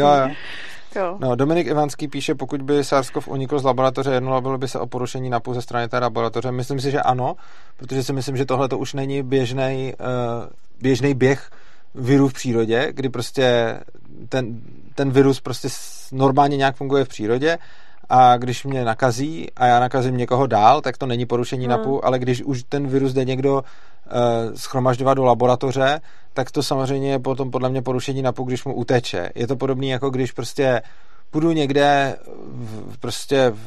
já nevím, kde žijou třeba nějaký džungly asi, nějaký třeba tygři a tam mě napadne tygr a teď mě jako sežere a on tam normálně v té džungli žil a byl tam od přírody a ta džungle tam prostě jako byla a já jsem tam do ní vlez s tím, že tam normálně žije tygr a ten tygr mě sežral, tak to samozřejmě není porušení NAPu, protože mě prostě sežral tygr.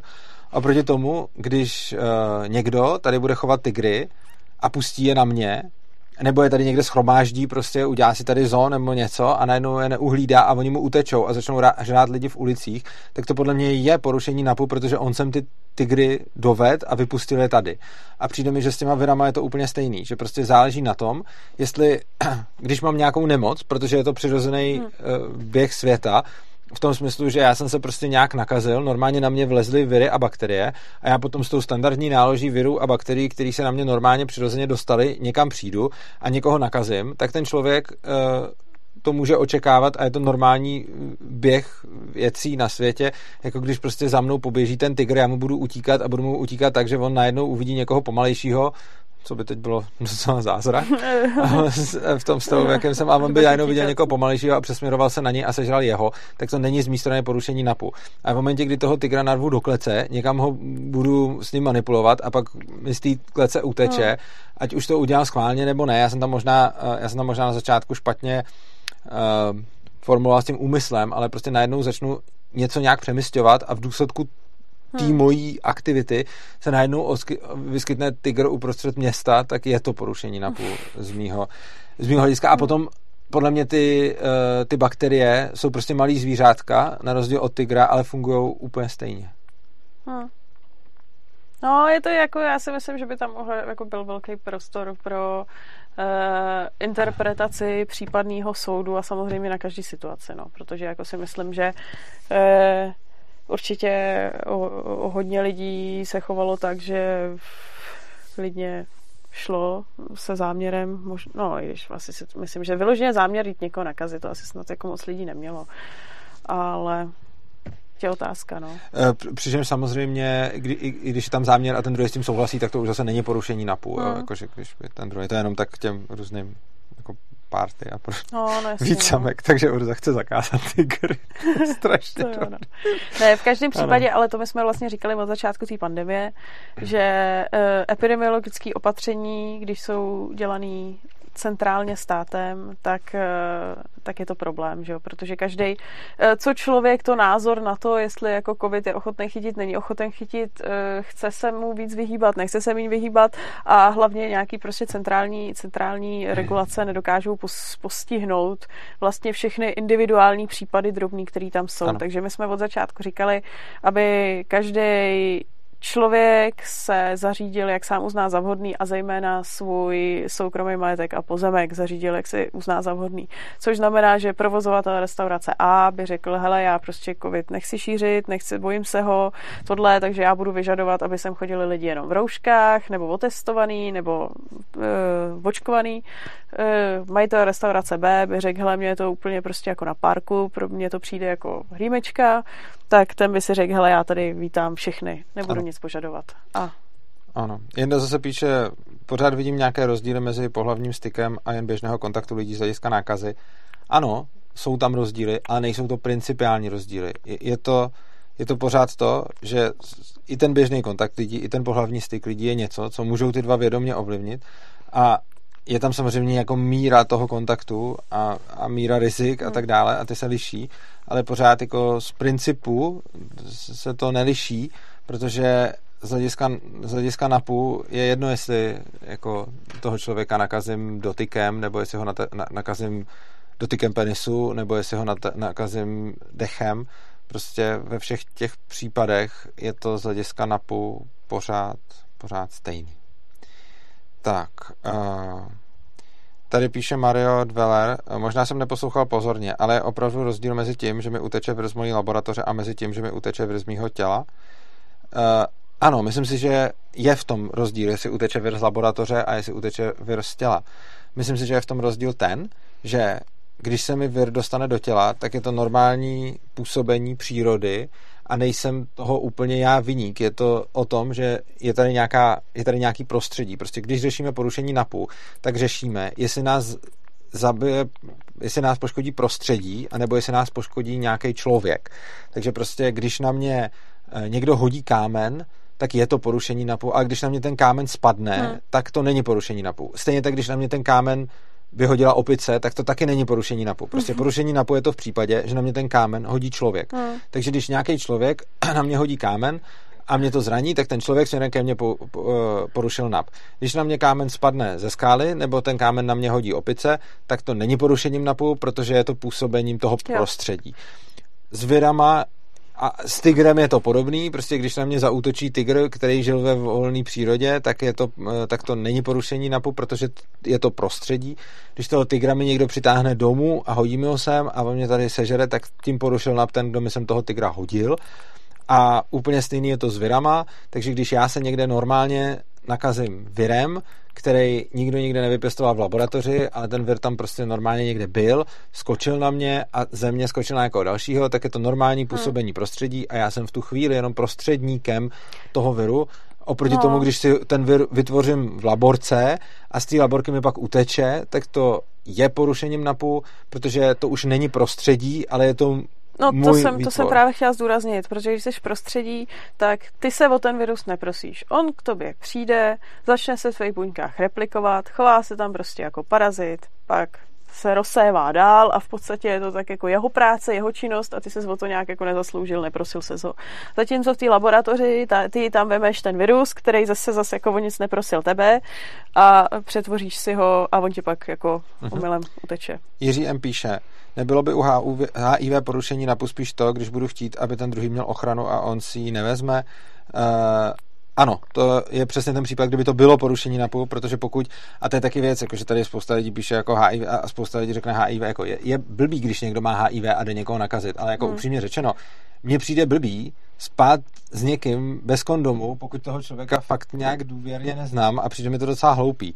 Takže prostě jako potom to riziko dělají podle mě všechny strany. Ono by se zdivil, jak kolikrát jsou případy takový to, jako že 5 let máš pocit, že někoho znáš a vlastně pak zjistíš po 5 letech, že vůbec neznáš, až když máš jako syfilis a HIV. A takové případy jsou, jo. Dobře, ženský, který prostě si vzali chlapa, který tamhle někde chodil za nějakýma jinýma. Dobře. Každopádně určitě tam už je to potom jasný. Když by prostě si typka chtěla, aby si týpek vzal kondom a on si ho potom nevzal, tak to rozhodně je porušení NAPu, protože tam už měl nějakou dohodu, kterou on porušil a pak ji třeba nakazil, takže to tak. Co je skvělý, je, že tady máme další hovor. Děkujeme tomu, kdo nám volá, děkujeme režii a prosíme o propojení a já zase uvidím, jak daleko budu mít od repráčku. A nejde dá víc na hlas? No on je už na max na hlas, to byl tam ten potichu. My jsme tady dělali testování zvuku a to... Vidíš, tohle je úplně na hlas, to byl jenom tam ten pán byl potichu.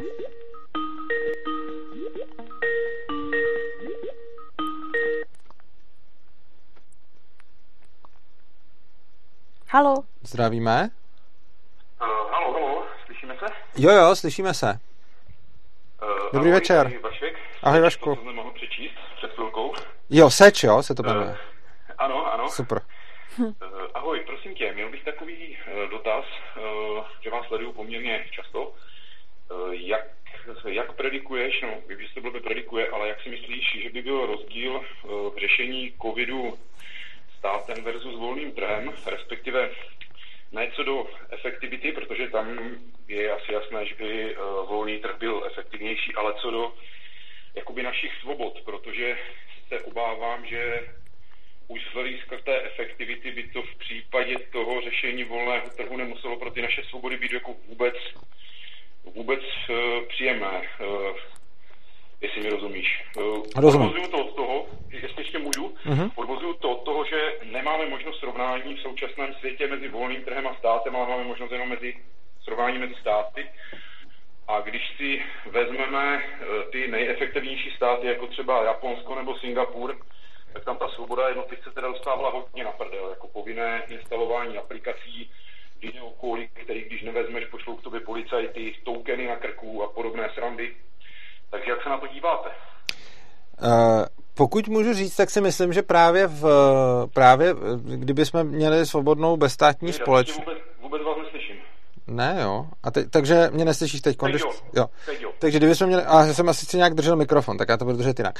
Kdyby jsme měli nějakou svobodnou bezstátní společnost, tak si myslím, že já nedokážu predikovat, jak přísný by byly ty opatření, ale pozor, je podle mě extrémně důležitý, a přesně na tohleto téma jsem měl včera přednášku, je extrémně důležitý rozlišovat mezi tím, jaký jsou moje aktuální možnosti a míra omezení a mezi tím, jaká je zatím vlastně míra svobody. A to jsou dvě úplně odlišné věci.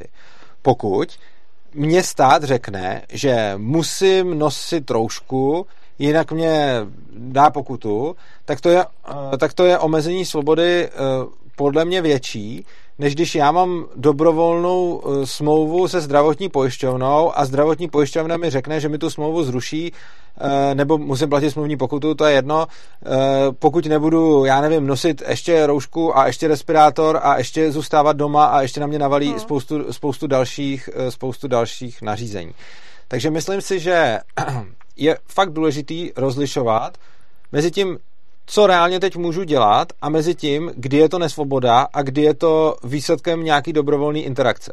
Já pokud budu mít dobrovolný zdravotní pojištění a smluvně se zavážu poslouchat pokyny pojišťovny v případě pandemie, tak potom já neberu jako absolutně žádný omezení svobody za předpokladu, že mi ta pojišťovna že vydá nějaké opatření, který já pak musím dodržovat. Oproti tomu, když jsem se k ničemu takovému neupsal a nepřihlásil a najednou přijde stát a chce po mně, abych něco dodržoval, tak to podle mě omezení svobody je. Takže podle mě velice důležitý si rozmyslet, kdy se jedná fakt o omezení mojí svobody a kdy se jedná o to, že jsem já dobrovolně vstoupil do nějakého smluvního vztahu a z toho smluvního vztahu pro mě vyplývají nějaký závazky, které já musím pak plnit.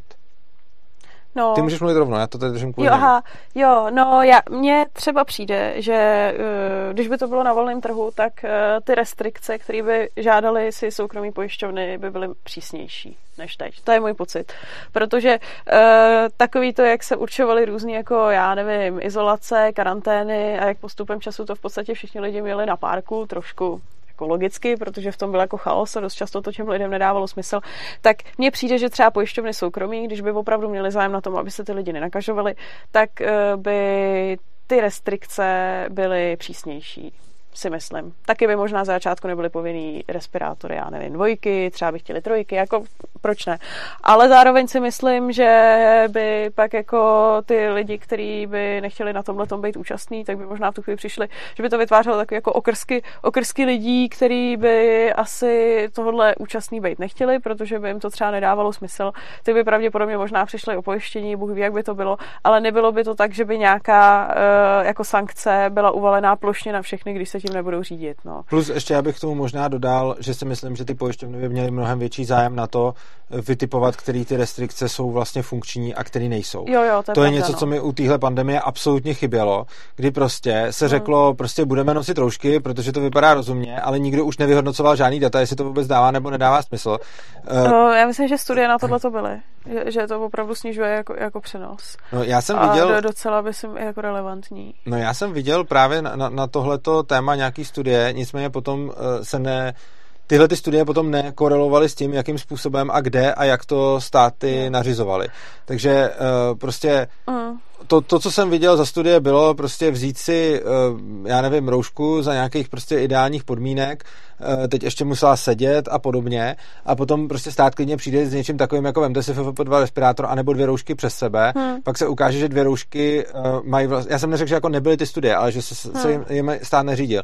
A když nemáte tohle, tak si vemte 2 roušky, potom takový to, jakože jdete sportovat, tak si vemte roušku, což samozřejmě pak ta propocená rouška má taky úplně jinou efektivitu a tak dále. Jasně, což je přesně to, co si myslím, že by se toho ty pojišťovny nedopouštěly, protože ty by chtěli nějakým způsobem fakt optimalizovat ten užitek z toho, kdy vlastně třeba teď jsem slyšel rozhovor v rozhlasu, kde jako někdo říkal, hele, proti Omikronu už ty roušky nemají jako v podstatě smysl, protože jsou nějaký studie, které ukazují, že ten Omikron se šíří, takže to říkal i Primula, že ano, nicméně z Misesu říkal, zase tomu tam říkal, hele, tohle už je úplně mimo debatu. Já už vůbec nechci vést debatu o tom, jestli roušky má nebo nemá prostě smysl nosit. Prostě je budeme nosit, protože a tohle to je přesně ta mentalita, která se tady děje a na kterou by podle mě ty volnotržní soukromí zdravotní pojišťovny prostě tu by neaplikovaly, protože by potom řešili skutečně, který to opatření má, jaký význam.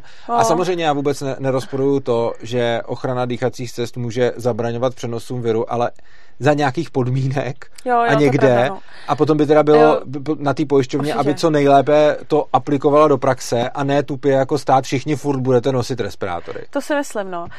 Tady akorát vidím obrovskou jako mezeru v tom, že vyhlásit nějaké opatření je v podstatě hrozně snadný, ale mít k tomu jako adekvátní data trvá nějakou dobu. A v době, kdy se tady vyhlašovaly roušky, 2 roušky, tak mě to taky přišlo pošahaný, protože mít prostě 2 roušky přes sebe, jako hele, já nevím. Pak se teda řeklo, že teda budou nějak jako FFP2 respirátory, že se teda jako budou nosit všude, všichni musí mít povinně. Já jsem teda o účinnosti FFP2 respirátorů za začátku dost pochybovala, protože jsem viděla, že různí kolegové prostě, který přicházeli do styku s pozitivníma pacienty, tak se i přes ty FFP2 respirátory nakazily a my kdysi v té jarní vlně jsme měli 3, takže jsem jako, přišlo mi to jako cesta dolů. Teďka zpětně, tuším, že to byla nějaká kanadská odborná společnost za loňský rok, nějakou studii, já jsem ji teda nečetla, jenom co vím z doslechu, údajně byla nějaká studie, která opravdu jako monitorovala to, že FFP2 respirátory opravdu se ověřilo, že jako snižovaly jako přenos. Jo. Teďka na Omikron Omikron udělat takovouhle studii. Asi někdo možná nějakou udělá, ale ten Omikron je tady krátkou dobu na to, aby se něco takového udělalo. Samozřejmě při té přenosnosti, kterou to vypadá, že má a která je vlastně vidět na tom, jak se to hrozně šíří, tak asi opravdu budou jako méně účinný. No. Otázka, jak moc. Tak jo. Zodpověděli jsme. Jo, já jsem teda úterý slyšel každé druhé slovo, ale jo, to mě mrzí. Jako domyslel, že ty pojišťovny jako měly větší incentivu ty pacienti jako dělat, já rozumět. Já se jenom jako obávám toho, že, nebo jinak, my se vlastně shodneme v podstatě, a jestli teda jsem to pochopil správně, tak ono, i kdyby ta jako míra nesvobody byla větší, tak je to pořád, nebo míra našich omezení byla větší, tak pořád se nejedná o nesvobodu, pak jsme se k tomu svobodně jako rozhodli a zavázali, jestli jsem to teda takhle pochopil. To si myslím, ano. Ano. Ale nevylučuješ, podle mě by to tak prostě nejspíš bylo, protože když se jako budeme bavit na rovinu, tak nejvíce virus šíří ve vězení, nebo respektive jako nejbezpečnější společnost je tak, kde je každý na samotce ve svý celé, takže ono by ty incentivy jako logicky byly ty lidi co nejvíc omezovat a nevím, jestli by tam teda úplně v té době pandemie fungovala konkurence už z principu té spovykanosti těch lidí, o které jste mluvili předtím. Takže jako no, takhle jsem... to si úplně taky, jako... To si úplně nemyslím z toho důvodu, jako jedna věc samozřejmě je, že ano, rozlišujeme teda nesvobodu a sílu restrikcí, který nemusí jít ruku v ruce, ale myslím si, že za prvý tam jde o to, že ty opatření by byly cílenější a za druhý ty pojišťovny si zase nemůžou dělat úplně, co chtějí, už proto, že ty smlouvy se uzavírají v době, kdy ta pandemie tam není, což znamená, že sice během té pandemie by asi taková konkurenční bitva mezi těma pojišťovnama úplně nebyla, ale byla by za prvý dřív, protože v té smlouvě by bylo nějakým způsobem předepsáno teda, co ta pojišťovna může a nemůže. A plus ještě vlastně i v době té pandemie by potom mohla být konkurenční bitva mezi těma pojišťovnama, když by nějaká omezovala úplně až jako na styl vězení, tak nějaká jiná, která přijde prostě s rozumnýma opatřeníma a teď najednou řekne, hele, tak všichni, kdo jsou teď u té pojišťovny, která to má ve stylu vězení, tak nakonec se určí, že jedna, která dá ty lidi v podstatě, když řekneme v úzovkách do vězení, tak brání šíření viru nějakým způsobem a jiná, která jim dá výrazně víc svobody, brání šíření viru jenom o trošku méně, tak v takovém případě může ta druhá jim nabídnout, hele, když se vykašlete na tuhletu zdravotní pojišťovnu, tak si můžete udělat smlouvu u nás. Jo. Klidně levněji. Jen tak mimochodem mě tak jako přišlo, ještě tak jako doplním z praxe. Teďka my máme pojišťovny, máme samozřejmě víc jako pojišťoven, ale oni si v reálu moc konkurovat nemůžou, protože prostě nějak je nějaká jako péče jako stanovená. V čem si pojišťovny můžou konkurovat, jsou jako ty benefitní programy a VZP teda se jako rozhodla, že bude motivovat lidi k očkování, tak řekla, že lidi nad 65 let, když půjdou jako na booster, tak dostanou 500, což je hezký program od VZP, nicméně omezili to tak, že v podstatě všichni poctiví lidi, kteří na tu třetí dávku, na ten booster šli v době, kdy měli, tak jsou úplně jako mimo rámec toho, jo, takže to opravdu dostane zase jako minimum lidí. Ale jako líbilo se mi, že vlastně do toho jako benefitního programu lehce jako byl zavedený i ten COVID, protože v jednu chvíli asi teda jako uvažovali nad tím, že to možná jako bude důležitý, no. A myslím si, že od začátku, kdyby třeba jsme byli v tržní společnosti, by bylo úplně celá ta diskuze o očkování úplně jako jinak. Jo. Rozhodně by to nebylo to, že by se zastrašovalo a řeklo by se, hele, nikam nesmíte prostě a byl by jako takový psychický tlak, ale spíš si myslím, že by to šlo jako opačným směrem.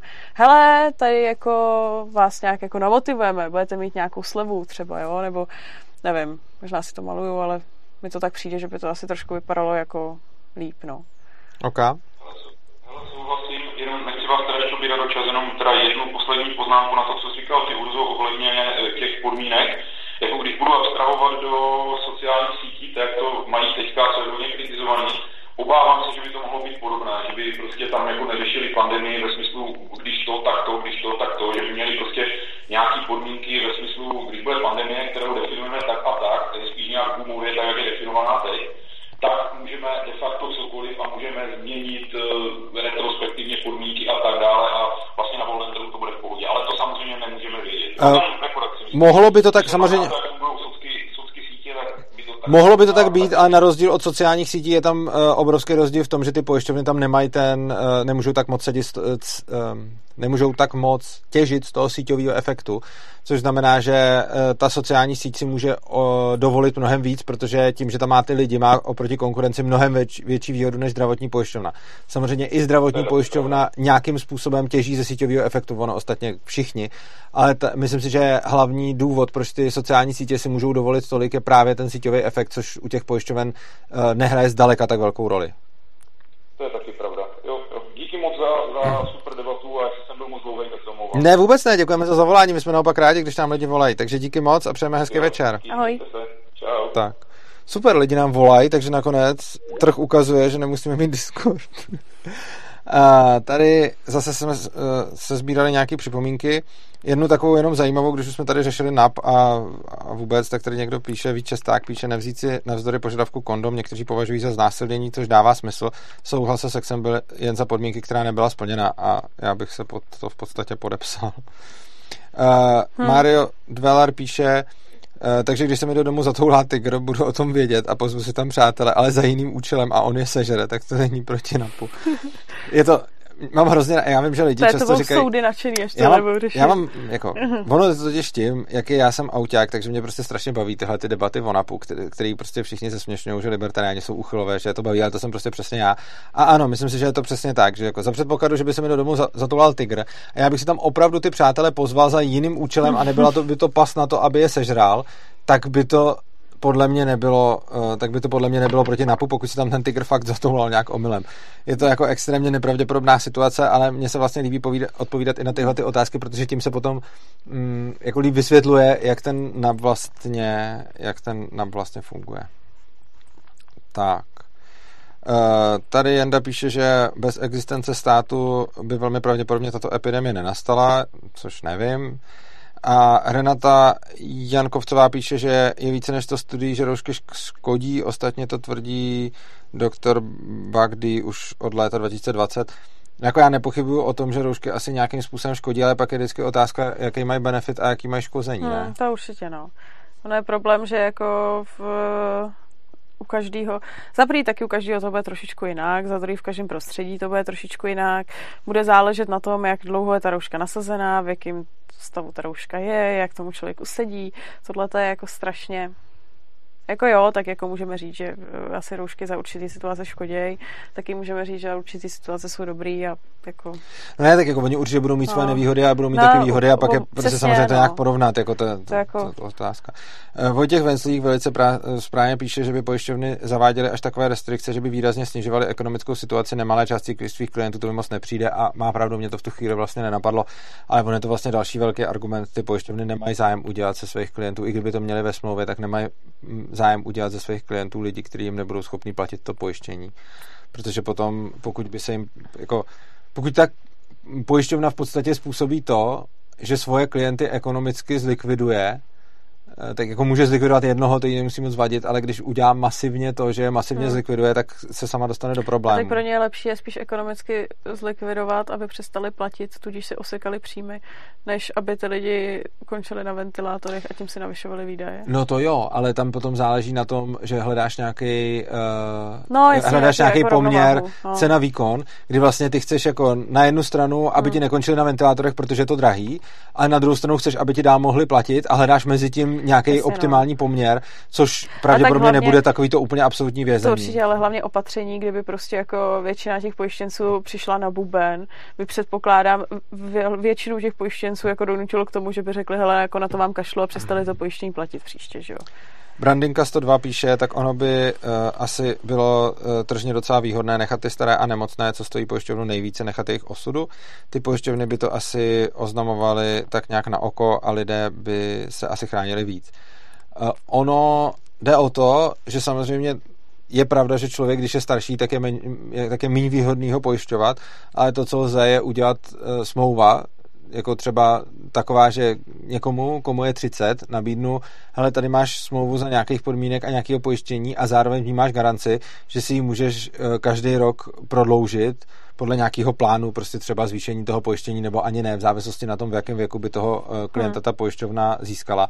Takže ono potom samozřejmě, čím je člověk starší, tím se méně vyplatí ho pojišťovat, ale vzhledem k tomu, že jsou si toho vědomí i ty pojišťovny, i ty lidi, tak lze toho člověka pojistit už jako mladýho a jako konkurenční výhodu mu nabídnout možnost prodlužování té pojistky, pokud bude dál platit, což znamená, že si seženou ty 20-30 letý klienty a těm potom nabídnou, že když u mě budou prostě 10 let, tak budou pak mít možnost prostě si potahovat tu smlouvu pořád dál až třeba do konce života nebo tak, což si myslím, že přesně jako lidi, kteří se jdou nechat zdravotně pojištit, tak na to nějak tak myslí a neřeší jenom to, co je teď, ale řeší i to, co bude časem, protože od tohoto pojištění tak nějak je, takže potom by tohle byla jako dobrá konkurenční výhoda něco takového nabízet. Tak.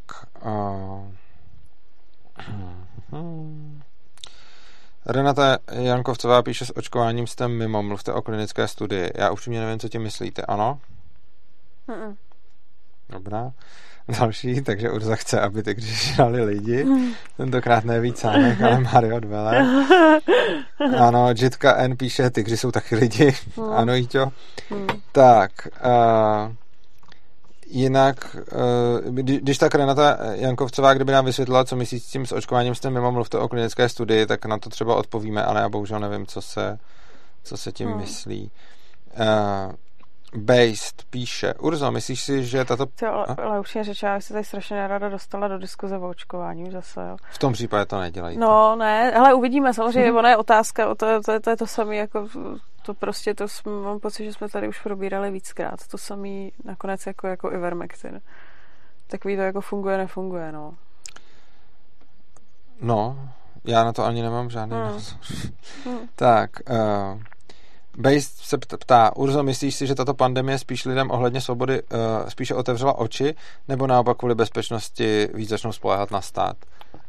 Asi jak kteří. A myslím si, že řadě lidí fakt otevřela oči a myslím si, že i během pandemie řada lidí přišla a řekla, tyjo, ten ANCAP, ono na něm možná něco je.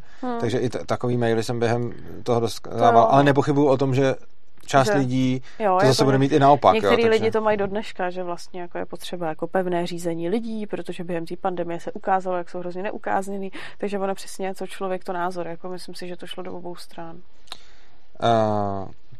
Tady Eva Kapounová píše... Počkat, takže když vezmu kamarádku do lesa k vosímu hnízdu, o němž vím, i o něm neřeknu, a které visí na ovocném stromě, jehož plody jsou důvodem, proč tam kamarádku beru, není to proti NAPu.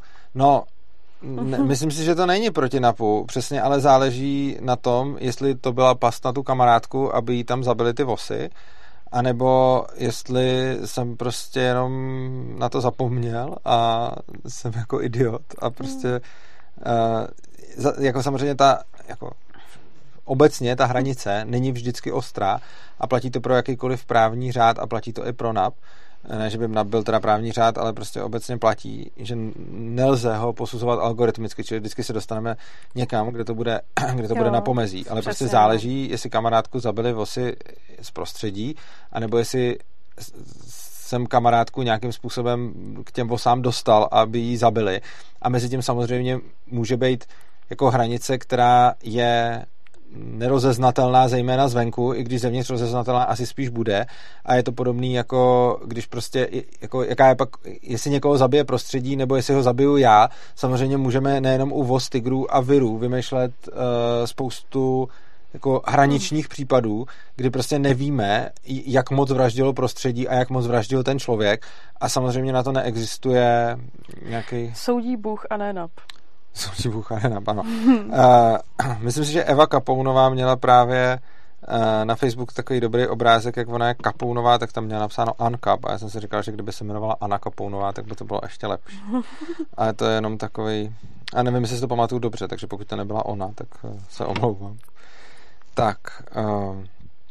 Tady to jméno, no, VXCGHRGQURHK píše, stát má ale taky zájem na tom neničit finanční situaci daňových poplatníků. No, to je právě otázka. Teoreticky ano, ale je tam problém veřejného statku, veřejné pastviny, obecný pastviny. Problém obecní pastviny.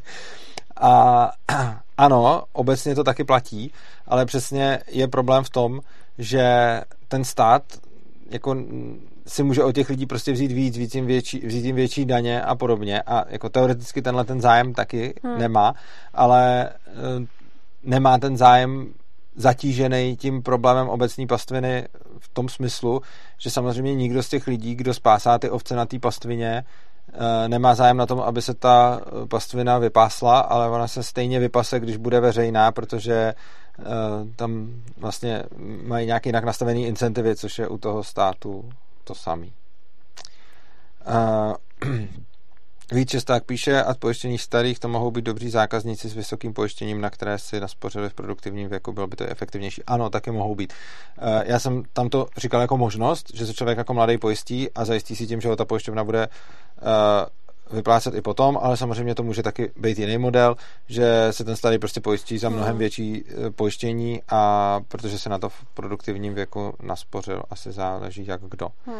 Já jsem takhle, vlastně bych se mohla dostat, že se tady okolo toho točíme.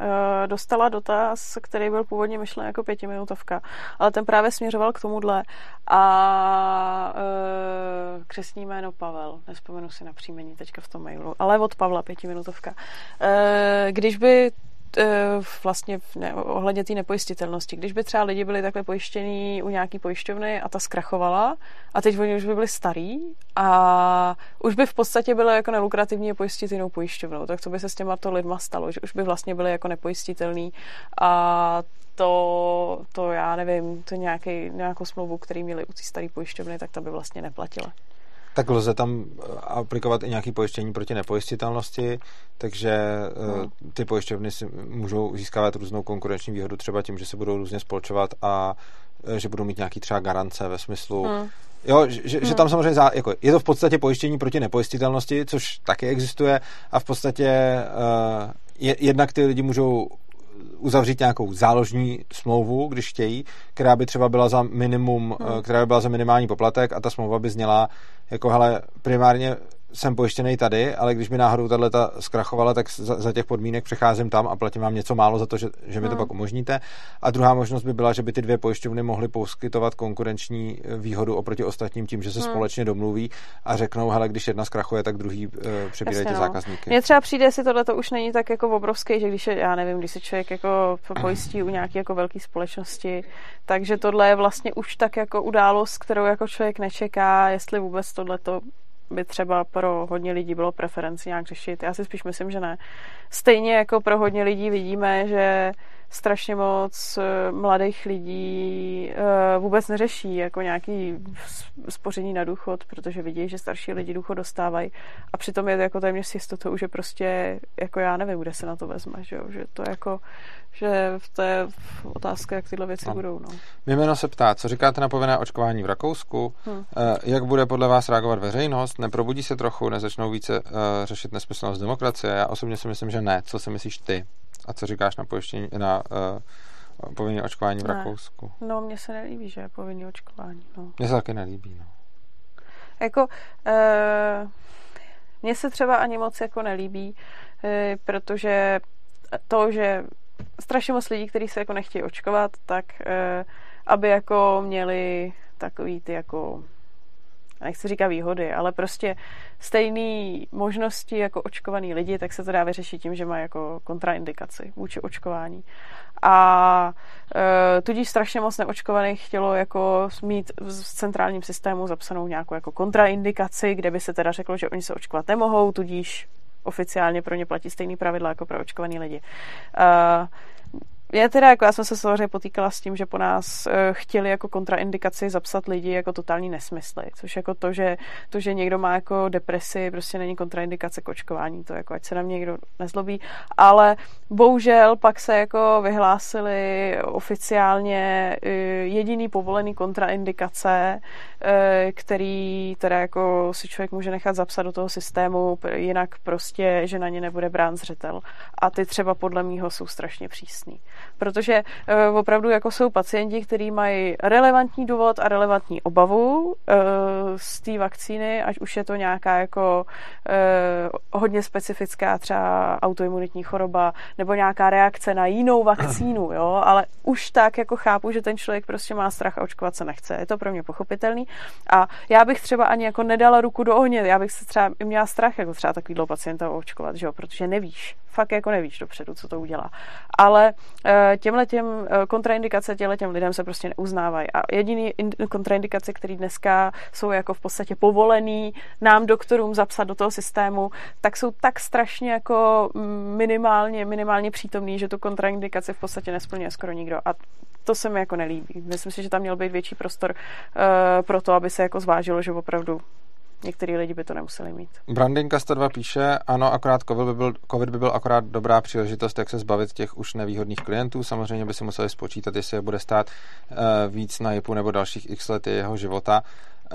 Teoreticky ano, ale pozor, my tady neřešíme to. Ta pojišťovna nemá moc toho člověka, tomu člověku zamezit v tom, aby dodržoval nějaké opatření. Ta pojišťovna má moc maximálně ty opatření po něm vymáhat navíc, což znamená, že i kdyby si ta pojišťovna spočítala, že pro ně bude lepší, když její klienty chytí covid, protože prostě pár dní na ventilátoru je z hlediska financí lepší pro ní, než to, aby ten člověk potom ještě žil 20 let a měl nějaký zdravotní komplikace, tak i kdyby ta pojišťovna k tomuhle tomu došla, tak ona maximálně na ně neuvalí tu povinnost řídit se nějakými opatřeními, ale ty lidi se jima stejně můžou řídit a můžou zůstávat doma. Takže potom vlastně i kdyby na tohleto ta pojišťovna přišla, tak potom jenom nebude omezovat ty lidi, ale na těch lidech bude na výběr, jestli budou chtít vlastně se nějakým způsobem omezit nebo ne. Eva Kapounová mi říká, že se nepřejmenuje na Anu, což je škoda, to by byl dobrý marketingový tah a Víc Samek mi píše, Urzo, udělej dřep. Jo, to je výzva, mě to úplně jako láká. Ale nevím, jestli bych udělal teď dřep. Jako bonusových 5 minut. Už se postavím i bez holí, ale dřep teda fakt nevím, jestli bych... Ne, to přepadneš dozadu, podle mě. To jsem nezkoušel ještě. No ale nemáš rovnováhu na těch... Myslím, že nemám. Jo, je pravda, že občas padám i... No, tak dřep nedám, máš pravdu. Když se na tím takhle zamyslím, tak dřep bohužel nedám. A pak jsem tady měl strašně dobrou připomínku od Břetislavky. Jako mě to prostě baví, tyhle věci. Jestli tomu dobře rozumím, tak porušení NAPu obecně může být záměrné i nezáměrné, ale jsou situace, ve kterých je právě záměrnost jediným faktorem, co určuje, jestli o porušení NAPu jde. Nemyslím si, respektive já jsem možná špatně použil to slovo záměrnost, ale nemyslím si, že tam jde o tu záměrnost. Jde tam o celý ten čin. Prostě, když někam přijdu a ono tam náhodou prostě někam přijdu s kamarádem, který je alergický na vosí ďobnutí a ono tam náhodou bude vosí hnízdo a my si tam k tomu sedneme a teď ho ta vosa bodne a on umře, tak to porušení NAPu není i za předpokladu, že jsem o tom věděl a nevaroval jsem ho a nejde tam ani tak o tu záměrnost, ale o to, jestli jsem ho tam vlastně... Jestli to, co jsem udělal, bylo, že jsem ho pouze nevaroval, a nebo jestli to, co jsem udělal, bylo, že jsem ho tam jako nalákal. Jo? Je to podobný jako rozdíl mezi tím, když někoho zbiju a on pak krvácí na ulici a já od něj odejdu, a rozdíl mezi tím, jestli on tam už leží a já ho překročím. Ta situace může zvenku vypadat úplně stejně, takže ten rozdíl může být jenom vnitřní. V každém případě tam jdeme a jdeme si tam prostě sednout a ona ho tam bodla vosa. Ale záleží, jestli celá ta akce byla z mýho pohledu akce tam jít, anebo jestli to byla akce ho nalákat. A nemyslím si, že to jediné, co tyhle ty dvě věci rozlišuje, je jako záměr. Myslím si, že... Nebo, těžko říct. Myslím si, že oni vypadají zvenku stejně, tyhle ty akce, ale v jednom případě o něčem vím a v druhém případě o něčem nevím. A nevím, jestli se tomu dá říct, jako že to jediné, co ty akce odlišuje, je můj záměr. Možná by se to tak formulovat dalo. Mně to přijde trochu zvláštní, ale prostě ta poenta je, že v případě, že moje akce je jdu ho tam zabít vosou, tak je to něco jiného, než jdeme se tam projít a ona ho tam zabila vosa. A podle mě tyhle ty dvě situace odlišuje víc než záměr, byť v případě, že bychom to chtěli vyšetřovat a měli bychom třeba možnost nějakého skenu mozku, tak to, co by ho potom usvědčilo, by ten záměr asi byl, ale myslím si, že ty dvě věci odlišuje víc než záměr. Prostě v jednom případě se stala nehoda a v druhém případě se stala vražda. Nebo, nevím, jestli bych to... No, možná i vražda, no. Takže možná to vysvětluju teď špatně, ale myslím si, že ty dvě situace odlišuje víc než záměr. Že vlastně... Ano, ten záměr je tam taky odlišnej, ale myslím si, že v tom jednom případě jsme tam šli s tím cílem ho zabít a kdybych ho nechtěl zabít, tak se ta procházka vůbec nekonala, zatímco v tom druhém případě se konala tak či onak, protože jsem vůbec nevěděl, že tam ty vosy jsou, takže... Ale možná, jako, já sám cítím, že to nepopisuju moc dobře, ale myslím si, že ten rozdíl je v něčem víc než záměru. Tak. A teď... Ale the Pope, nějak tak se to čte, píše, ten konvoj v Kanadě mi vrátil víru v lidi v tom podporují, nosí jim tam jídlo a sešlo se jich tam tolik. No, já nevím, já o tom teda příliš mnoho nevím, já jsem o tom slyšel jenom malinko. Otázka je, jestli je rozumný zastavit zásobování nějakého města, abych něco jako ukázal, takže jako nejsem si jistý, jak moc je to jako něco, co bych úplně oslavoval, protože dobře, nesouhlasím s tím, co politici dělají, ale udělat to, že odříznu nějaký město od zásobování, nejsem si jistý, nakolik je tohle jako ta akce, kterou bych úplně volil, no. Co si o tom myslíš ty? Tak jako, nevím, já to asi nějak tak jako nehodnotím, mě na tom akorát bavilo sledovat to kňurání toho Trudova, protože jako já jsem ho viděla řečit už před nějakýma x lety v Evropském parlamentu, kde mě teda moc neuchvátil a vlastně mě jako neuchvacuje dodnes a některé ty tweety jako stály za to. To jo, kde řekl, že jak se pak demonstrovalo vlastně v té Ottavě, že jo, tak jako dobře, tam nějaký jako střety teda s policií byly, jo, ale tak to označil za akce homofobu, jo, transfobu, islamofobu, anti-black rasistů. Jako úplně takový seznam, ne? Prostě, jo. Tak si lidi dělali srandu, že neřekl, že tam byli sexisti, takže určitě je to on sexista. Michal Pekárek píše, také věřím, že záměr je to, co odlišuje nehodu od zabití a vraždy, procházku od nalákání do pasti. Hele, možná, ale já si tím pořád nejsem úplně jistý. Já si myslím, že jako to, jestli mi někdo spadne na nůž, nebo jestli já ho bodnu, že tam je větší rozdíl než jenom záměr, ale nevím. Jako přijde mi, že ten hlavní rozdíl je, že jako možná to nevysvětluji úplně dobře, ale myslím si, že ten hlavní rozdíl je, že v tom jednom případě by se to jinak vůbec nestalo, kdybych já neměl za cíl ho zabít, a v tom jednom případě by se to stalo v každém případě. Takže když někam s někým jdu na procházku a on tam na něj spadne šutr, tak je to... Tak prostě bych na tu procházku šel v každém případě, ale v tom druhém případě, když jsem ho tam lákal, tak kdybych to nechtěl udělat a nechtěl bych ho tam zabít tím šutrem, tak jsme na tu procházku tam vůbec nešli. Takže si myslím, že ten rozdíl je víc než záměr. Že to dílo mé a dílo náhody? Ano. Myslím si, že to je, že se tam... Že vlastně...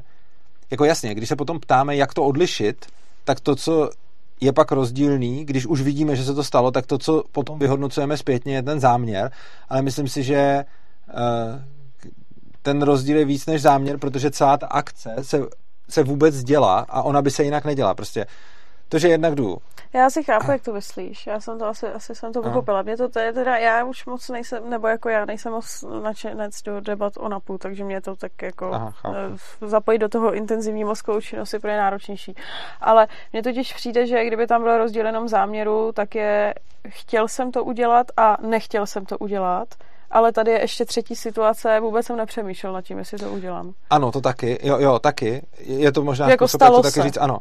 Že ne, že jsem ano, nechtěl udělat, jo. Že jsem to měl promyšlený dopředu, ale že ano. Stalo se samo, aniž bych ano. To promyšlel. Když potom zpětně vidím už to, že se někde něco stalo a zpětně se snažím teda dekodovat, jestli to byla vražda nebo jestli to byla nehoda, tak to, co tam samozřejmě zkoumám, je záměr. To ano, ale myslím si, že když se na tu situaci podíváme, než se stala, tak je tam mnohem víc než záměr, kdy v jednom případě se to děje a v druhém případě, pokud by to nebyla vražda, tak by se to vůbec nestalo a vůbec by k tomu nedošlo. Takže si myslím, že je tam víc, jakože záměr je to, čím se to potom dá rozlišit a čím se potom dá zpětně určit, co z toho to bylo, ale když se neptáme na to, jak tu nehodu nebo vraždu vyšetřit, ale ptáme se na to, co se vlastně teď stane, jako když jsme ještě v situaci předtím, tak prostě v případě, že by to byla vražda, tak ono se to vůbec nestane, pokud bych nechtěl vraždit, což znamená, že bychom tam na tu procházku vůbec jako nešli. No. Jasně, no. Plánoval jsem udělat, plánoval jsem neudělat a stalo se. Ano, přesně tak. Ano, myslím, takhle nějak bych to možná řekl taky. Takže, ale já sám si uvědomuji, že to neříkám moc hezky a možná tím, jak to řekla, ty to pochopí víc lidí. Tak. A tím jsme se dostali možná už trošku víc k NAPu a míň ke covidu a můžeme se vrátit zpátky ke covidu, třeba k tomu, k té novele pandemického zákona. Co ty na to? Skočíme na to takhle úplně po hlavě? No, takhle. Novela pandemického zákona bylo něco, co tak jako okolo mě chodilo spíš tak jako trošičku z dálky, protože já jsem měla v době, kdy se to jako nejvíc řešilo, tak jako docela intenzivní jiné činnosti, takže já jsem první viděla protesty a pak teprve jsem zjistila, co všechno obsahuje novela pandemického zákona. Takže do té doby jsem to nějak tak jako nehodnotila, jenom když jsem viděla teda jako ty protesty, a fotky těch jako šibenic, tak jsem myslela, že tam bude nějaký jako strašný brutál. A já jako neříkám, že to je dobrý, ale pak mě vlastně jako překvapilo, že jako já jsem čekala něco jako 10krát horšího, jo. Jako já vůbec neříkám, že bychom to potom vlastně jako diskutovali s Urzou, jako OK, asi to je blbý, ač mě to tam přijde... Tam jsme se úplně neshodli vlastně. No, ne neshodli, jako já jsem spíš jenom neshodli, já jsem s tebou souhlasila, že prostě vyhlášení karantény po SMSce je dost jako nešťastný a pokud by... A vlastně jako... by bylo hodně blbý v případě, já nevím, nakonec si tam nenašel to, jestli je tam ta fikce doručení, co? Podle mě je, takhle, jde o to, že to, v čem jsme se jako shodneme v těch jednotlivostech, jenom tobě to nepřijde tak hrozný, mně to přijde tak hrozný, takže tady je rozdílná globální pohled na pandemický zákon, kdy ty říkáš, čekala jsem to horší a já říkám, je to hrozný a nevím, jestli jsem to čekala horší. Já jsem spíš jako, já jsem to teda čekala horší a pak ve výsledku to, co jsem vlastně viděla, je takový nějaký jako splácaneček, na kterým, když se koukám jako okem nějakých jako politických reálí, tak jako mám pocit, že oni jako potřebovali něco jako vyplodit, aby jako něco, ale to něco je vlastně jako nedotažený, nedomyšlený. Nedovedu si představit, že na základě toho někdy bude někdo něco vymáhat. A podle mě to je, jako mně to vlastně spíš nakonec přijde, je, že tam je pokus o něco, co by mohlo být potenciálně blbý a to by byla ta fikce doručení pod pokutou 3 miliony korun, to si myslím, že by bylo určitě blbý, protože to by hodně lidí krutě mohlo odníst, ale jinak mně tam hlavně na tom přijde, že to je takovej jako splácaneček, který ve výsledku jako hodně věcí jako neříká, jak budou aplikovatelný a stejně no, taky nedopracovaný. Ale když jsem četl tu samotnou novelu, a to už jsem četl, to byla z, já nevím, z nějakého konce, prostě z 20. ledna nebo takhle, tak tam ještě byly ty postihy 3 mega za porušení, 4 mega za opakovaný. A pak jsem četl v médiích, ale to už jsem nečetl tu novelu, to už jsem četl jenom v médiích, takže nevím. A tam bylo, že jsou to už 5krát nižší sazby, což je nice. No.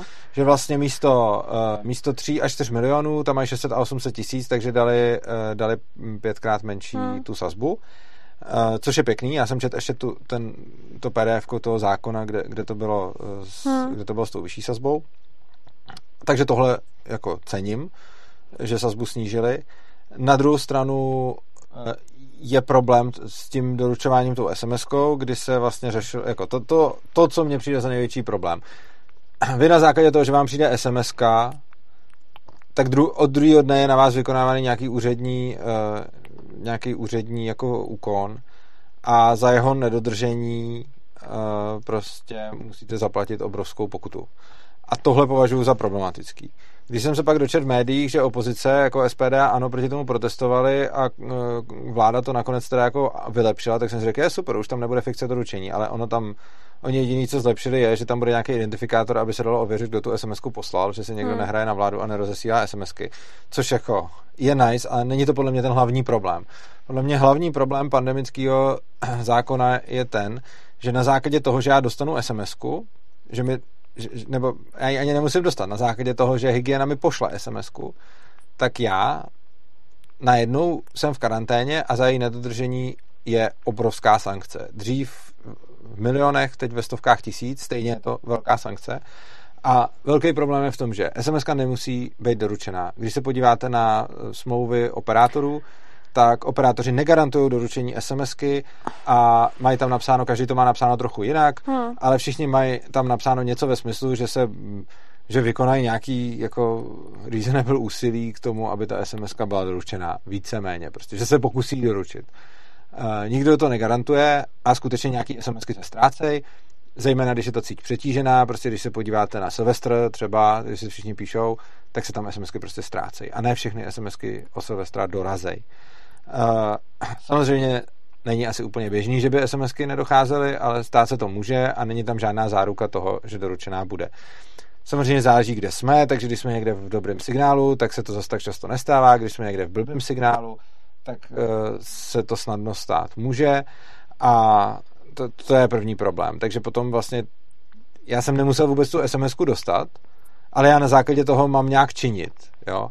A je nějaký důvod, proč se prostě jako úřední výkony nedoručují SMS-kou, protože prostě ta SMS-ka není spolehlivý způsob, jak doručit. No, my jsme vlastně do toho zákona koukali a já to z toho úplně jako nechápu, že tam je ta fikce doručení. Je fakt, že oni tam říkají v nějaké části, ne, že... Oni tam říkají, že oznámení může být vyhotoveno elektronicky a když se dostala oznámení, že teda ty si dostala SMS-ku, oni ti poslali SMS-ku a teď jako to už je stejně, jako když třeba, to je úplně stejný jako ta fikce doručení s dopisem. Když ti pošlou úřední dopis s modrým pruhem a ty ten dopis si nemusíš vyzvednout, ale on se považuje za doručený od nějaký doby prostě. Ale tohle já právě nevím, jestli jako takhle je, jo. Já jsem to z toho tak pochopil. Jo, mně to třeba přijde, že to je jako úplně jasný, jako já bych to z toho úplně tak nepochopila. Kdyby to bylo teda... nějak, tak oni ti nemůžou vůbec dokázat, že si tu SMS-ku dostala, jo. No právě proto říkám, že to je děravý. A podle mě to není děravý, podle mě je to právě blbý. Podle mě je to nějaký... Ne, hele, já si myslím... Na mě to tak působí, plus teda mimochodem, ty jsi říkal, že některé SMSky nemusí dojít. Já vidím jako mnohem větší problém v tom, že by bylo vůbec jako předpokládáno, že člověk má u sebe telefon, jasně, že číslo, které ten stát má, je jeho. Případně si vzpomeň, jak si lidi dělali legraci na internetu, že jim přišla SMSka, že váš PCR test je negativní, oni na žádným vůbec nikdy nebyli. No, jo. Takže v tom bude ohromnej bordel. Ale... na mě to tak jako působí, že doteď v podstatě téměř všechny izolace a karantény byly nelegální, protože oficiálně se to má vyhlašovat tak, že když ti někdo, nebo takhle karantény, když ti někdo uvrhne do karantény, tak ti od toho má přijít úředně nějaký, já nevím, oštemplovaný papír od hygieny, kde ti teda jako oznamujou, že jdeš jako do karantény. Takhle doposud to v těch zákonech bylo. Tudíž poslední měsíce, když se někdo jako uvrhal do karantény, já nevím co, tak to v podstatě bylo všechno nezákonný. A já mám pocit, že oni se snažili jako napravit jenom tohle, aby jako se teda řeklo, že to jako není nezákonný, aby bylo jako možný, že ta hygiena jako zavolá nebo pošle SMSku, což doteď stejně dělala, tak aby to mělo nějakou jako oporu v zákoně, ale udělali to totálně prostě jako děravým způsobem. Možná jako se snažili napravit to, že doteď to bylo nezákonný celý, takže teďka si budou moct říkat, hele, my jsme vám volali, takže teď už to nějakou oporu v zákoně má. Ale stejně to celý prostě tak jako, já nevím, děravý a podle mě to snad jako by nemohli myslet vážně, že by někdo něco takového vymáhal. Tak když vymáhají poštou doručený věci, tak by vymáhali SMS-kou. No, ale mně přijde, myslíš, že ale u pošty... Se taky nemusí přečíst. U pošty ti to přijde a ty tam máš nějakou povinnost, do kdy si to musíš vyzvednout a když si to do té doby nevyzvedneš, tak se to pokládá za doručený. Je to takzvaná fikce doručení a funguje to normálně v případě pošty a já si myslím, že teď to funguje už podle nového zákona i v případě SMSky. Nevím, já jsem to z toho nějak nepochopila. Mně to přijde takový jako zprasek, aby se jako neřeklo, protože lidi se ozývali, že to bylo jako nezákonný, tak aby se jako řeklo, že to zas tak moc nezákonný není. Tak zprasek to bezesporu je, ale přijde mi to úplně špatně. Jo. Jako já si myslím, že za první je otázka teda, jestli tohle, protože už někdo říkal, že na to bude ústavní stížnost, takže otázka, jestli vůbec tohle jako nebude nějak jako zrušený. Nebo... Hele, a tady nám píše Kateřina Vlčková, přesně to, co jsem říkal. Já jsem si myslel, že jsme tam přesně četl v té novele, akorát se mě teď zmátla, že to, ale bylo to tam. Hele, bylo-li oznámení učiněno písemně pomocí prostředku komunikace na dálku, platí, že k oznámení došlo následující den po odeslání.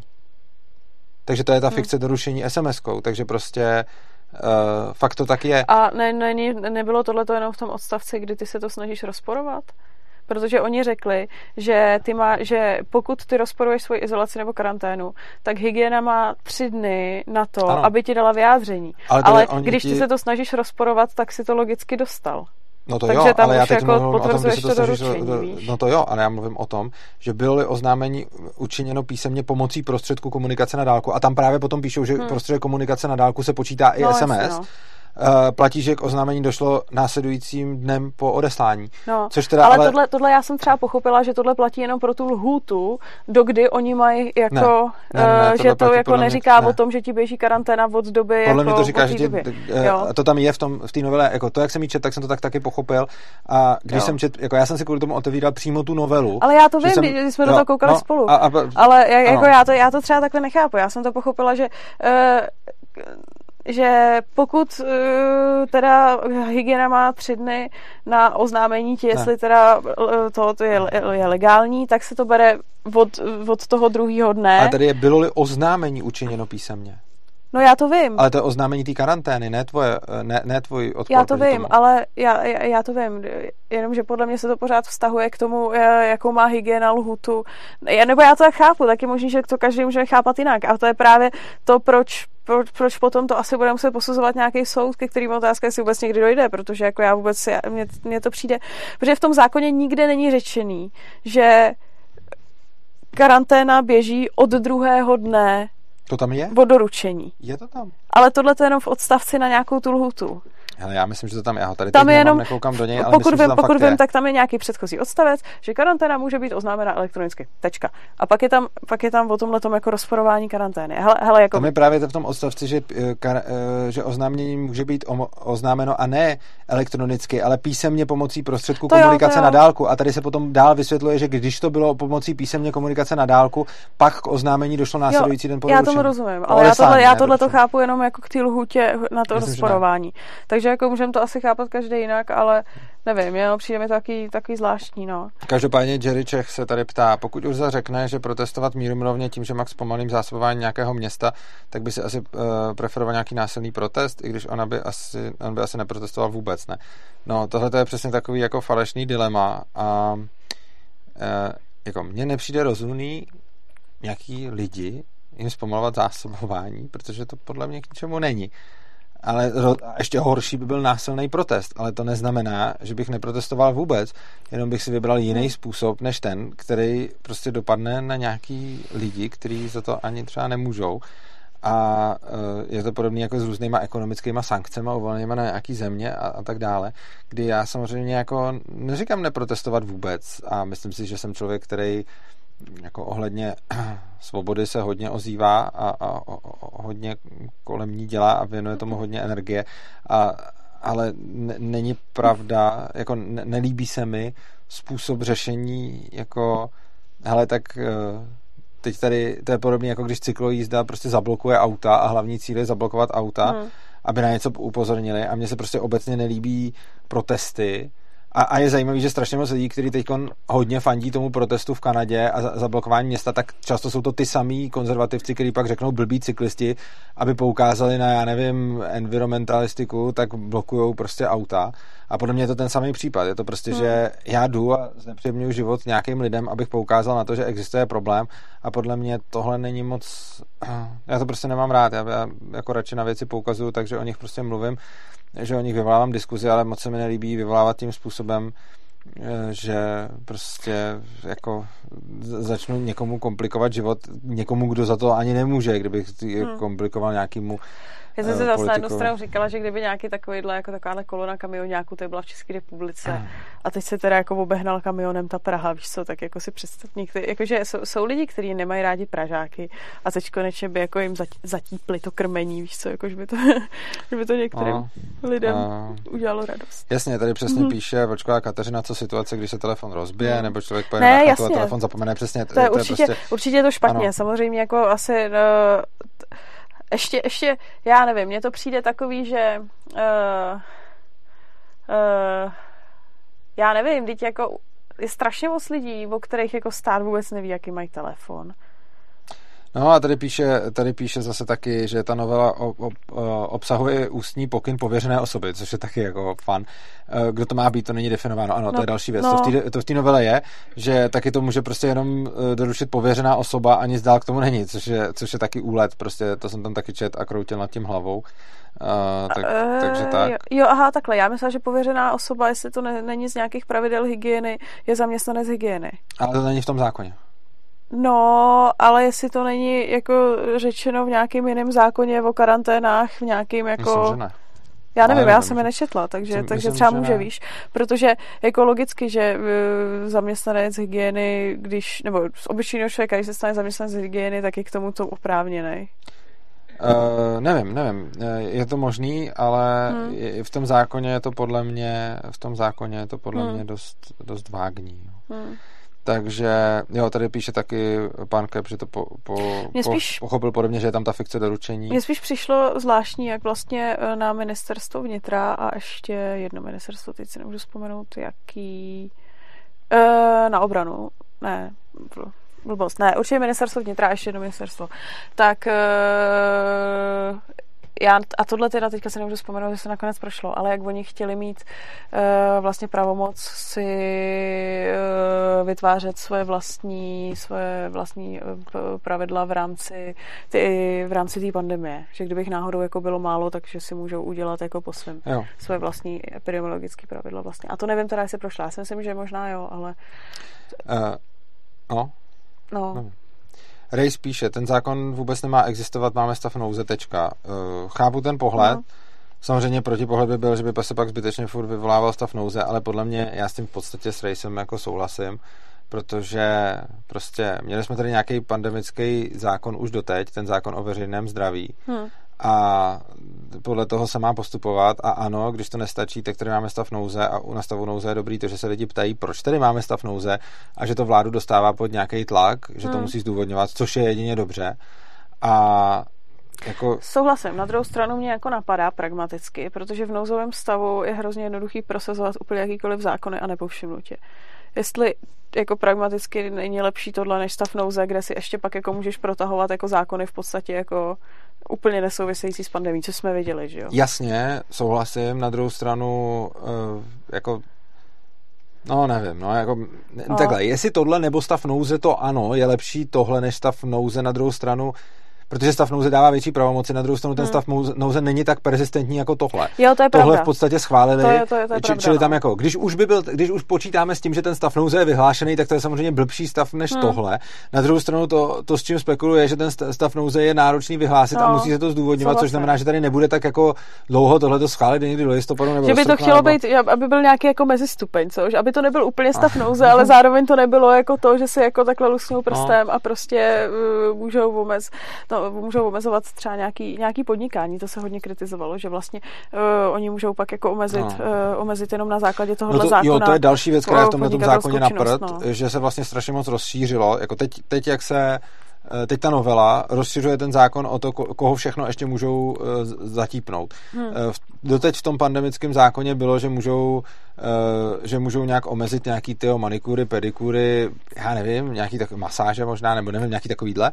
A teď k ním přidali v podstatě celý podnikání. Takže ten zákon v podstatě, zase ta novela, rozšiřuje možnost, co všechno může být zakázáno. Pokud vím, ale tak naopak nějaký ubrali, ne? Myslím, že neubrali, myslím, že jenom přidali nebo rozhodně jich je teď jako strašně moc. Jako myslím, že doteď v tom pandemickém zákoně bylo jenom prostě nějakých pár takových těch úplně jako takový dotykový, jako masáže, pedikury, ty a nebo kadeřníci asi taky. A teďkon jsou tam restaurace a je to tam teď hodně. Ten zákon fakt dostal jako... Asi si tím jistý, já si totiž nejsem jistá, jestli... Jsem si tím docela jistý a určitě nám to posluchači potvrdí nebo vyvrátí, protože oni jsou zase dobrý v tom, že když říkáme nějaký kraviny, tak nám to docela často řeknou, což děkuju za to. Jo, protože já si nejsem jistá, jestli naopak právě u těch restaurací To nebylo, že ty jsou stavově mutý. Já myslím, že nejsou. Nemůžou je zavřít bez nouzového stavu, ale omezit ono. Ano, ale nemohli je zavřít ani do teď. Nemohli je zavřít ani do teď. Zavřít nemohli do teď nic bez nouzového stavu, ale omezit mohli něco málo. Teď nemůžou pořád zavřít nic bez nouzového stavu, ale omezit můžou strašně moc provozu, takže se to zhoršilo. A byl dobrý názor někoho, kdo právě říkal, hele, nechme pandemický zákon tak, jak je, jenom tam přilepme to odškodnění, který je tam řešeno nedostatečně, a jenom ho prodloužme a tečka, ale samozřejmě vláda si udělala víc. Vláda si udělala víc pravomocí, což tady někdo právě psal, že je smutný, nebo co říkáte na to, že SPD, to říkal Jerry Čech, říkal, co si, Bando, myslíte o tom, že jediná strana, která proti tomu pandemickému zákonu nějak protestovala, byla SPD, která je mediálně vnímána jako nesvobodná a nedemokratická.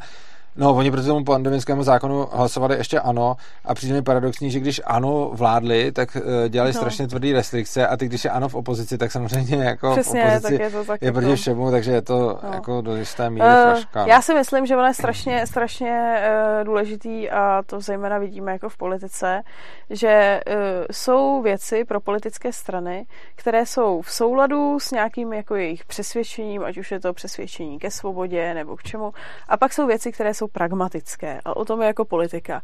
A mně třeba přijde, že strašně moc, zejména bych to tak jako asi předpokládala, já nevím, u spíš těch jako svobodomyslnějších stran typu ODSka, že tam to bude spíš ten jako pragmatismus. Takový to jako, že za chvíli nám tady prostě nějaký pandemický zákon jako vyprší a lidé chtějí, nebo obecně asi jako společnost žádá, že až bude podzim a bude tady další vlna covidu, tak abychom se s tím jako ti dobrý politici nějak jako poprali. A my k tomu potřebujeme nějaké jako nástroje a ty nástroje bychom měli přijmout co nejdříve. Ano. Takže je to sice na hovno, ale musí to být. A oni na ten podzim ještě navíc vyprší tenhle pandemický zákon, to je taky. No, tak jasně, tak oni nakonec řekli, že to teda bude jako do listopadu, aby lidi jako moc neremceli, ale podle mě je to takový, že jako sami z toho nejsou nadšený, je to takový pragmatismus. A v tomhle tomu je jako nepříjemný, že když člověk je jako nějaký jako zásadový, tak nemají do politiky. Ano. Vladimír Nádvorník nám tady vysvětluje, že pověřená osoba má být třeba ředitel školy, takže to nejsou jenom zaměstnanci hygieny, ale fakt pověřená osoba.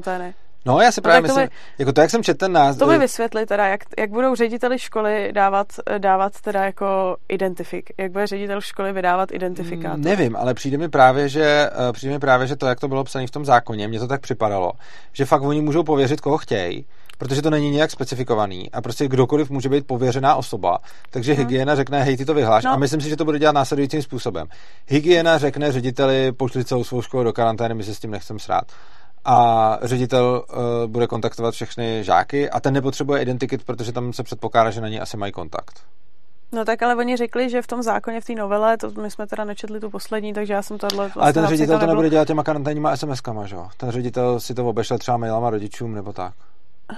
Jo, jakože identifikátor by byl jenom v SMS-kách. Jo. No jasně, hele, že ta hygiena to bude dělat SMS-kama, ale občas hygiena řekne, hele, řediteli, pořeši svou školu, on nebude mít žádný SMSky, ale prostě pořeši si svou školu nějak.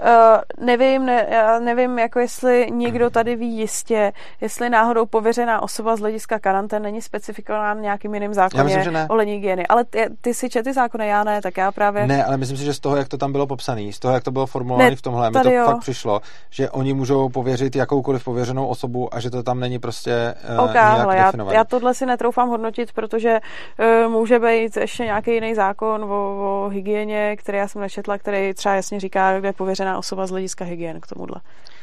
Já si tohle úplně nevím. Jako z toho, jsem to četl, jako myslím, že to tak vůbec nebylo specifikováno, ale jako budiš, nechci úplně to jako... No. Ne. Protože třeba jak se to dělá s těma karanténama teďka, a ač teda to má jako obrovské mezery. Zase Kateřina Vlčková nám, to je dobrá, ta nám vždycky, když něco nevíme, tak nám to sem napíše. Oznámení může pověřit vhodnou osobu.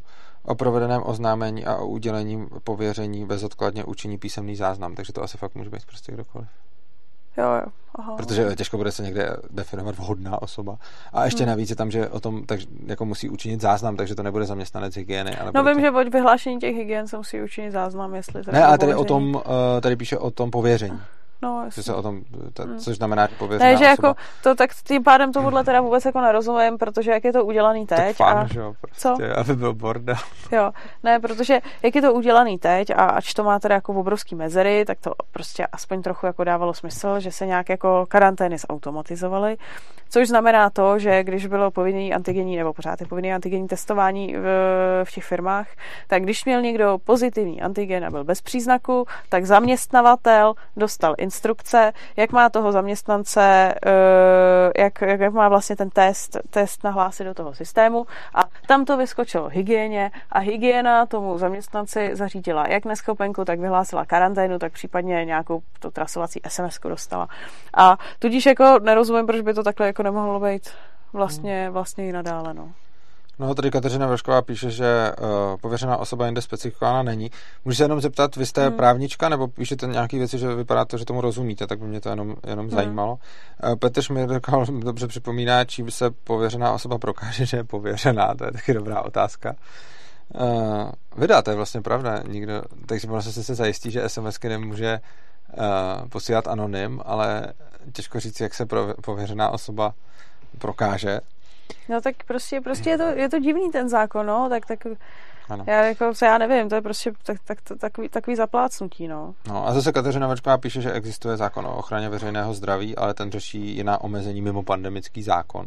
No, to vím, ale otázka je, jestli by to právě nemělo fungovat tak, že když tady máme teda nějaký zákon o ochraně veřejného zdraví, tak jestli by to teda nemělo být tak, že buď platí tenhle zákon, anebo teda máme nouzový stav. Ale přijde mi vlastně zvláštní, když přijmeme pandemický zákon teď na půl roku. To mi přijde takový divný. Je to trochu možná ohýbání nouzového stavu. Mně to tak trošku přijde, no, že to je prostě jako vyplácání si nějakých tak jako potřebujeme mít něco s tím dělat a tak se udělá nějaký zprasek. Ale jako já si nedovedu představit, jak prostě tohle bude někdy jako, já nevím, že by fakt jako některý lidi za to seděli u soudu. Protože mi to přijde, že tam bude strašně moc jako velký prostor pro interpretaci. Jo, a proto, jak si to člověk udělá a jasně. Strašně moc děr, že jo. Ok. No dobrá, tak to bychom... To ti, ti v podstatě jako říká, že ty máš mít povinnost mít jako telefon nebo nějaký elektrický komunikátor, nebo... No neříká, protože ty, když nemáš telefon, tak nemáš ani telefonní číslo a oni ti nemůžou tu SMS-ku ani odeslat. Takže když nemáš telefon, tak oni nemůžou provést fikci doručení SMSky, protože ti ji nemají kam odeslat. A ono se to, ta fikce doručení je odesláním, a když telefon nemáš, tak oni ti nic neodešlou, což znamená, že tam, když ho nemáš, tak ti to musí doručit nějaký, tak ti nemůžou ani zavolat a musí to teda nějak prostě přijít říct, nebo prostě tě musí nějak obeslat. A nevím, kolik lidí nemá telefon. Každopádně, když ho nemáš, nebo oni na tebe nemají číslo, tak nemůžou udělat tenhle triček s doručením. Ale vlastně není to, že kdykoliv si děláš test, tak tam musíš zadat telefonní číslo? Jo. No, tak jasně, tak víš, jak se to dělá. Jo. Tak víte, jako, že když na někoho nemáš telefon, tak se tam prostě dá nějaký jiný, no. Nevím, co třeba. To je prostě, protože jako jsou lidi, kteří jako, že vlastně nevíš telefon, teď mi tě zavolají, teď prostě nějak tam jako to... Jo. To je to samé jako adresa, že to tam prostě... Tak Kateřina Vršková nám píše, že není právník, ale že poslední 2 roky v těch zákonech leží, takže děkujeme, že nám je upřesňujete. Je to super. A tady píšou, že jestli bychom si na debatu o pandemickém zákonu neměli přizvat právníka, píše to LPHTPC. Jasně, na tuhletu debatu o tomhle konkrétním zákonu by právník určitě bodnul. Na druhou stranu, my jsme spíš chtěli mluvit obecně o covidu, což jsme taky dlouhou dobu dělali. Jo, a ten teď mluvíme o pandemickém zákonu, aktuální, protože je aktuální, ale budeme samozřejmě ještě i teď řešit covid, zejména jako co bude dál a podobně, takže se možná můžeme od pandemického zákona přesunout, pokud k němu nemáš ještě něco. No ne, tak brát. Jako primárně jsme asi k tomu chtěli říct, ač samozřejmě nejsme teda nějak jako právnicky vzdělaný, nebo tak já teda nebudu mluvit za tebe, ale tak jako za sebe, že je to tak jako takový jako zprasek, který potenciálně může být jako nebezpečný, může prostě na lidi mít požadavky, který by asi jako neměl mít, nebo jako může to být riziko vysokých sankcí pro lidi, který vlastně jako se možná ani jako třeba ničím neprovinili nakonec. A jako ty obrovský protesty, co proti tomu byly. Mě třeba, jako já jsem fakt, jako když jsem viděla ty protesty, tak jsem myslela, že tam bude jako něco strašně brutálního, jak to na mě působilo. Neříkám, že je to dobrý a vlastně se mi znění toho zákona asi moc jako nelíbí, ač jsem se snažila tam vidět i tu pragmatickou stránku věci, že oni se nějak jako politicky plácají v něčem a snaží se teda něco vytvořit. Ale no, tak. No, na mě to působí dost hrozně z mnoha důvodů, ale jako to už je spíš jenom takový hodnocení. Jako myslím si, že to fakt blbý a chápu ty reakce. Jiří M. píše, a vy se opravdu myslíte, že to bude na půl roku? Ten, kdo to teď protlačil, bude nejspíš na podzim mít většinu v parlamentu a když už ochutnají moc, no tak samozřejmě, že se to může ještě prodloužit. Já si myslím, že COVID už na podzim snad ale jako ne to. Já jsem nemyslel COVID, já jsem myslel ten zákon. Jo. A jasně, COVID má tu vlastnost, kterou je to krásná evoluční vlastnost, kterou mají viry. Potřebují prostě být co nejvíc nakažlivý a co nejméně nebezpečný. Takže ideální virus.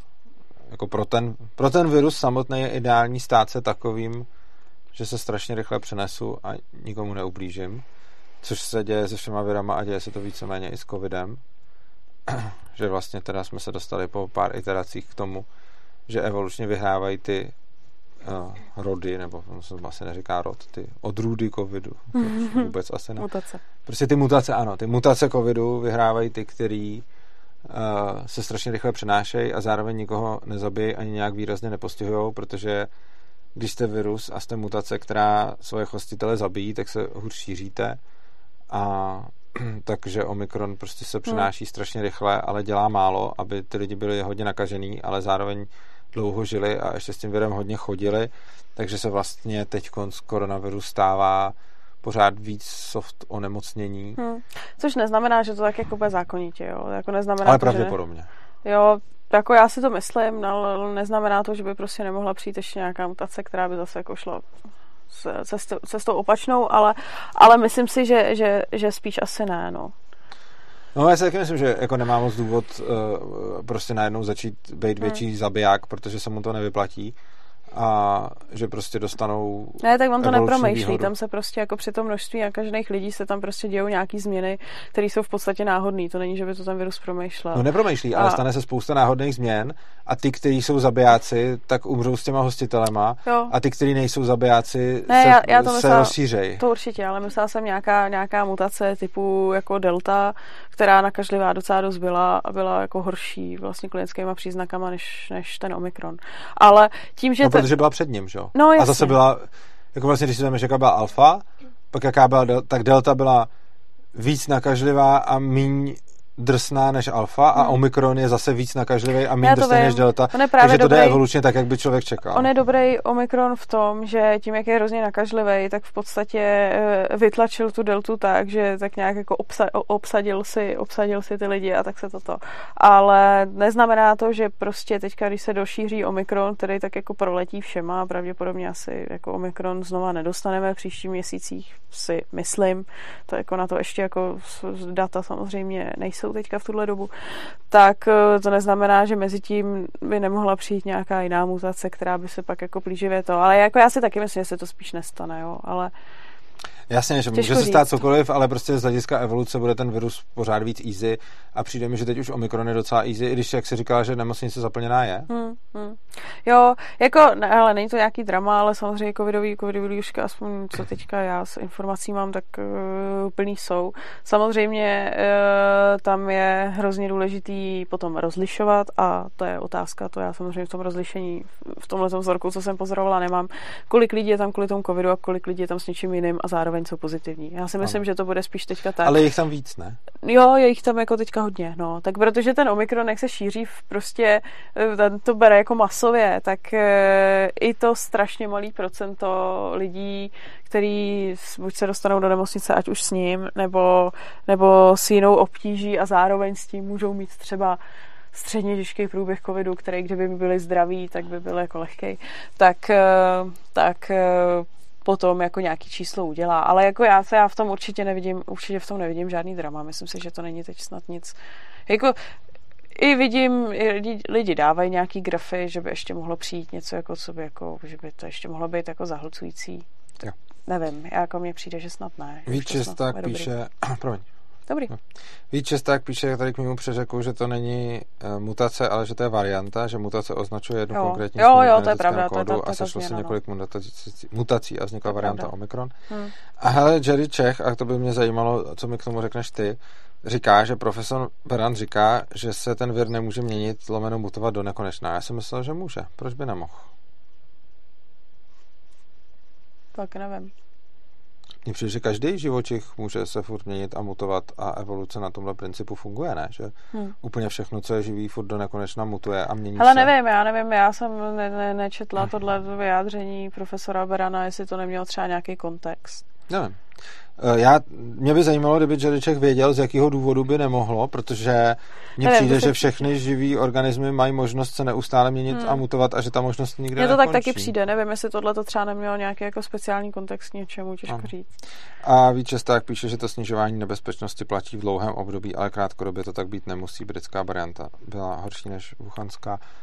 Asi jo, že ano. To je pravda, prostě no. Je pravda, že... A jako jak říkám, protože jsem říkal, nemáme tu jistotu, ale máme nějakou pravděpodobnost, že ten koronavirus bude prostě víc easy. No, vidíme, no. Ale nemá, jako...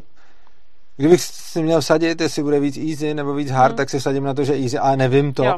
Jenom prostě mi to přijde jako pravděpodobnější varianta, protože evoluce. Jo. V každém případě mě se taky tak jako, jsem to teda viděla optimisticky vždycky, pak se jako bohužel jednou ukázalo, že teda jsem si myslela úplně něco jiného, než se reálně stalo, ale teďka to opět vidím optimisticky a myslím, že to jde dobrým směrem a už tak jako doufám, že se na celý covid brzo vybodnem a zapravdu tomu dávají i některé jako státy, který rušejí vlastně různý epidemiologické opatření. Česká republika. No, jako jo, hele, fakt by to dávalo smysl, jo.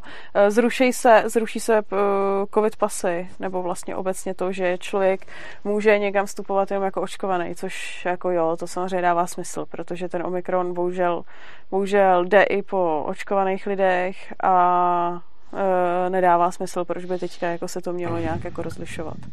Jo. Ivan Kovačevič píše, no kdyby zmutoval tak moc, že se mu změní celý genetický kód, je to pořád koronavirus? No asi není, ale to neznamená, že se nemůže furt měnit, ne? No to jo, no, ale ono jako zmutovat celý genetický kód není úplně sranda. Hele, tady píše Jerry Čech, prý, jak to má nějaký spike protein, tak v nějaký moment už se nemůže na tu danou buňku navázat, nebo tak nějak. Takže mutovat možná jo, ale už to neprojde přes tu imunitu, nebo tak nějak. Jo, takhle. Jakože ten virus, když se bude nějak moc měnit, tak už nemusí být efektivní, takže ty další... jo, jasně. Jo, to je možný, že to... No, jasně, tak ono to je v těch genů pro ten spike virus je snad víc, tak to záleží jako asi nějaká potom kombinatorika, kolik může jako vytvořit, já nevím, různých těch variant, hele, nevím. Hele, já bych se tady hrozně rád něco dozvěděl. Víc Šesták, to je velice vzdělaný člověk, nám tady píše, každý živočich ne, vys Müllerovi rohatku. Příliš rychlé mutace jsou problém, tím neříkám, že to případ covidu. A já vůbec nevím, co je to Müllerovi rohatku, víš to? Tak bych poprosil Víta Šestáka, jestli by mi to nenapsal do komentářů, protože tohle mě fakt zajímá. A někdo tady píše, Pavel Vodnář píše, že virus HIV je také koronavirus. Je to tak?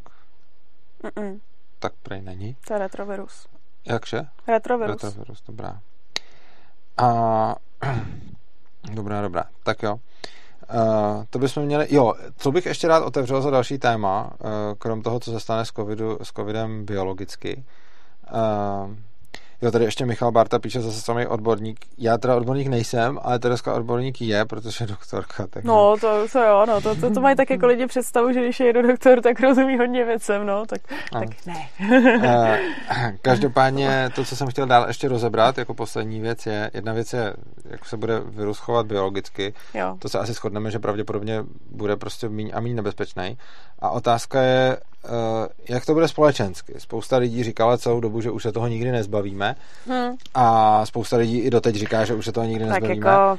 a že to bude furt stejný a že vlastně je jedno, jestli bude virus a že je takový to jako, že když nebude koronavirus, tak si vymyslí něco jiného a už to tady takhle bude navždy. A tak ono, koronaviry tady byly dávno před tímhletím koronavirem, že jo? Ono jako koronaviry... Já myslím jako společensky. No společensky, no tak... jo, jako myslíš, že nějaký takový ty opatření nebo změny po té pandemii, že tady zůstanou navždy.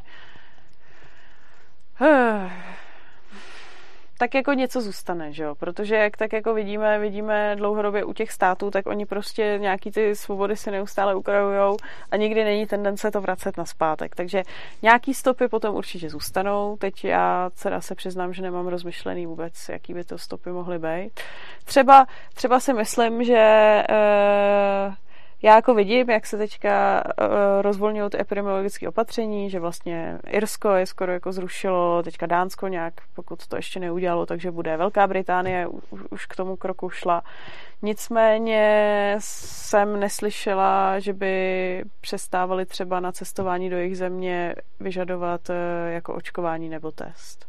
Takže otázka, jestli třeba nám jako nezůstane to, že různý země budou víc jako vyžadovat nějaké jako očkování. Nevím. Já osobně jsem si nikdy nemyslela, že by tady opatření zůstaly navždy, a to ani v těch dobách, kdy to spousta lidí tvrdila. A nemyslím si to ani teď. A ale zároveň, myslím si, že státy zareagují se zpožděním. Co pak se tak koukáš? Ne, to asi tě prohlížím. Pojdej. Dobře, myslím si, že státy zareagují se zpožděním, což znamená, že určitě tady budou opatření ještě déle, než bude potřeba, a určitě tady bude spousta nesmyslných restrikcí ještě už v době, kdy nebyly potřeba. Už tady i teď je spousta restrikcí, které jsou nesmyslné a nejsou potřeba. Takže rozhodně bude nějaká prodleva a rozhodně se ty věci budou dít se zpožděním, takže určitě tady budeme mít opatření, a už teď máme opatření ještě mnohem díl, než to bude potřeba. To je jedna věc. Souhlasím. Nemyslím si ale, že by ty opatření nikdy nezmizely, a nemyslím si, že by to bylo jako, že od teď už budeme vždycky, že se vždycky vymyslí nějaká jako nemoc.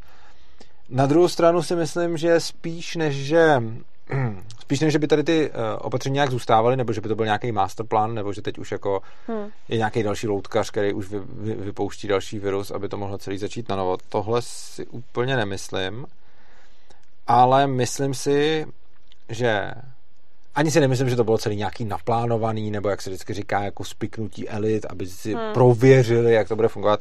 To si myslím, že ne. Nemyslím si, že svět funguje jako na základě nějakých šílených konspirací.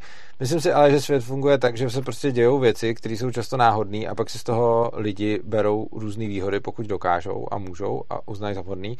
A to si myslím, že se stane s celou pandemií. Ta pandemie určitě ukázala státům a politikům spoustu věcí, které jdou, které se lidi nechají líbit, na základě čeho si je nechají líbit. A věřím tomu, že sice tady nebudeme mít nadále furt opatření, to si myslím, že zmizej. Na druhou stranu si myslím, že za předpokladu, že bude nějaký politik chtít prosadit nějaké omezení svobody, tak si z toho, co se tady teď dělo, je to pro něj taková dobrá laboratoř, takový dobrý experiment, a vezme si z toho, jak ano a jak nikoliv.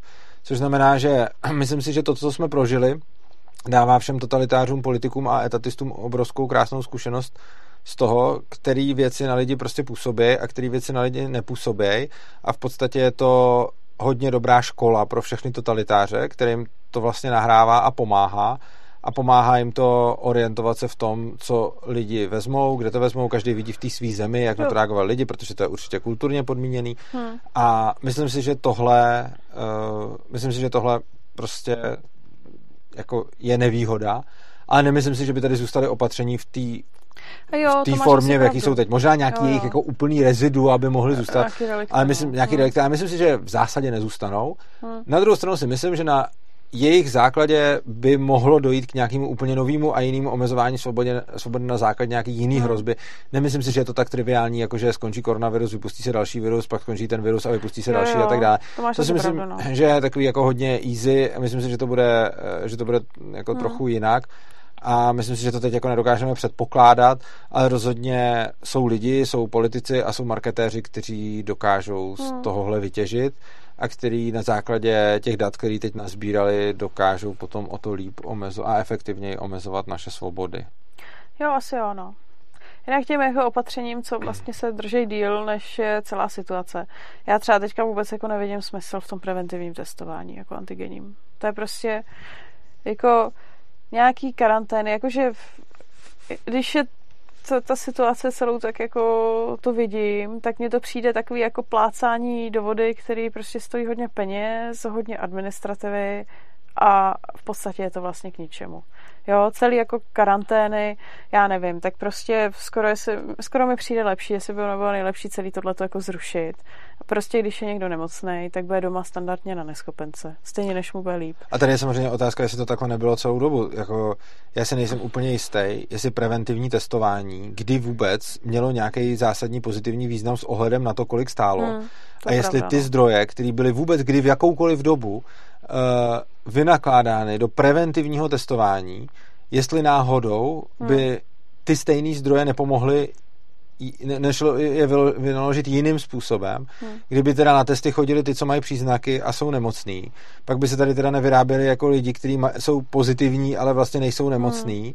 Takže myslím si, že jako je potom vůbec otázka, jestli kdy dávalo smysl preventivně testovat lidi plošně. Samozřejmě neříkám v nějakých konkrétních případech. Prostě jsem zaměstnanec domova důchodců, mám tam samý kritický pacienty, tak mi nepřijde úplně blbý si dát štětku do nosu, než tam mezi ně vlezu. Prostě OK.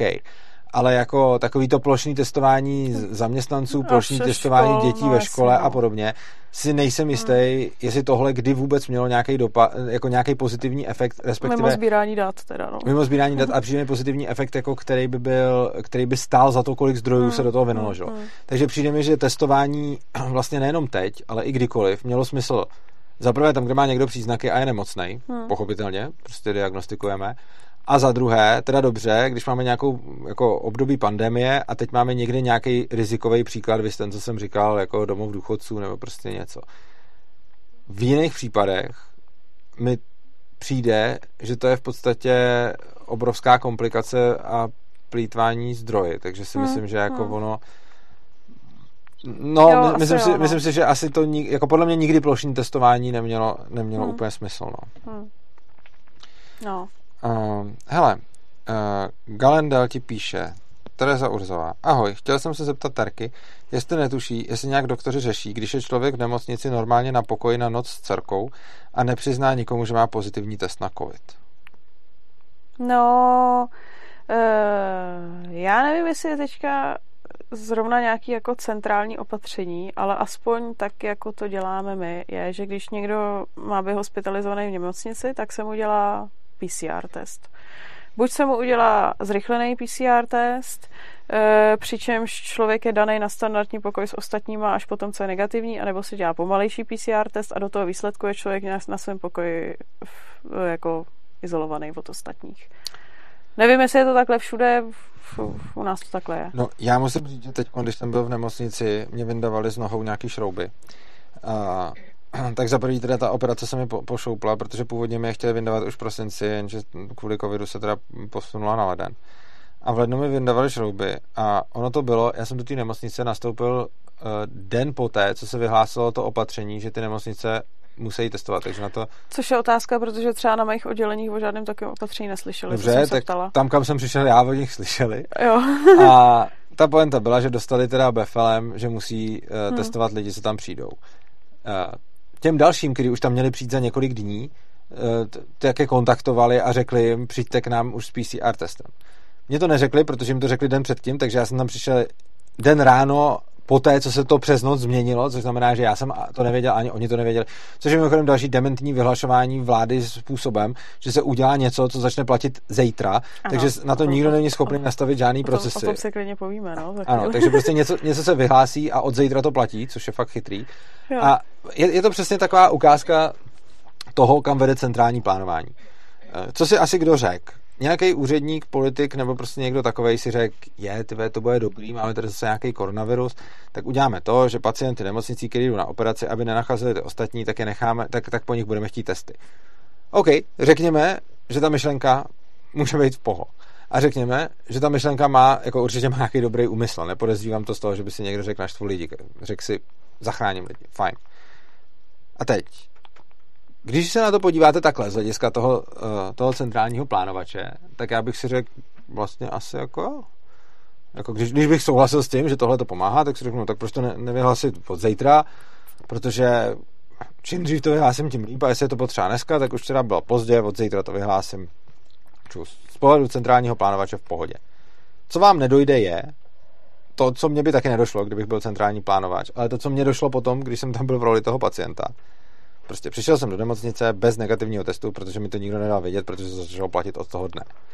Oni řekli, no jo, ale vy teď nemůžete na to oddělení. Na tom oddělení bych byl na pokoji s dalšíma 2 lidma, ale vy nám nemůžete na to oddělení nezavléct koronavirus, protože byste nakazil ty lidi, takže tady počkáte. Takže mě vytřeli a pak bylo potřeba mnoho hodin čekat, než ten PCR test vyjde. A na čekání, protože nemají ta nemocnice nemá nastavený procesy na tohle, protože do včerejška fungovala bez těch testů, teď najednou funguje s těma testama, no tak čekáš v čekárně. A co se potom děje?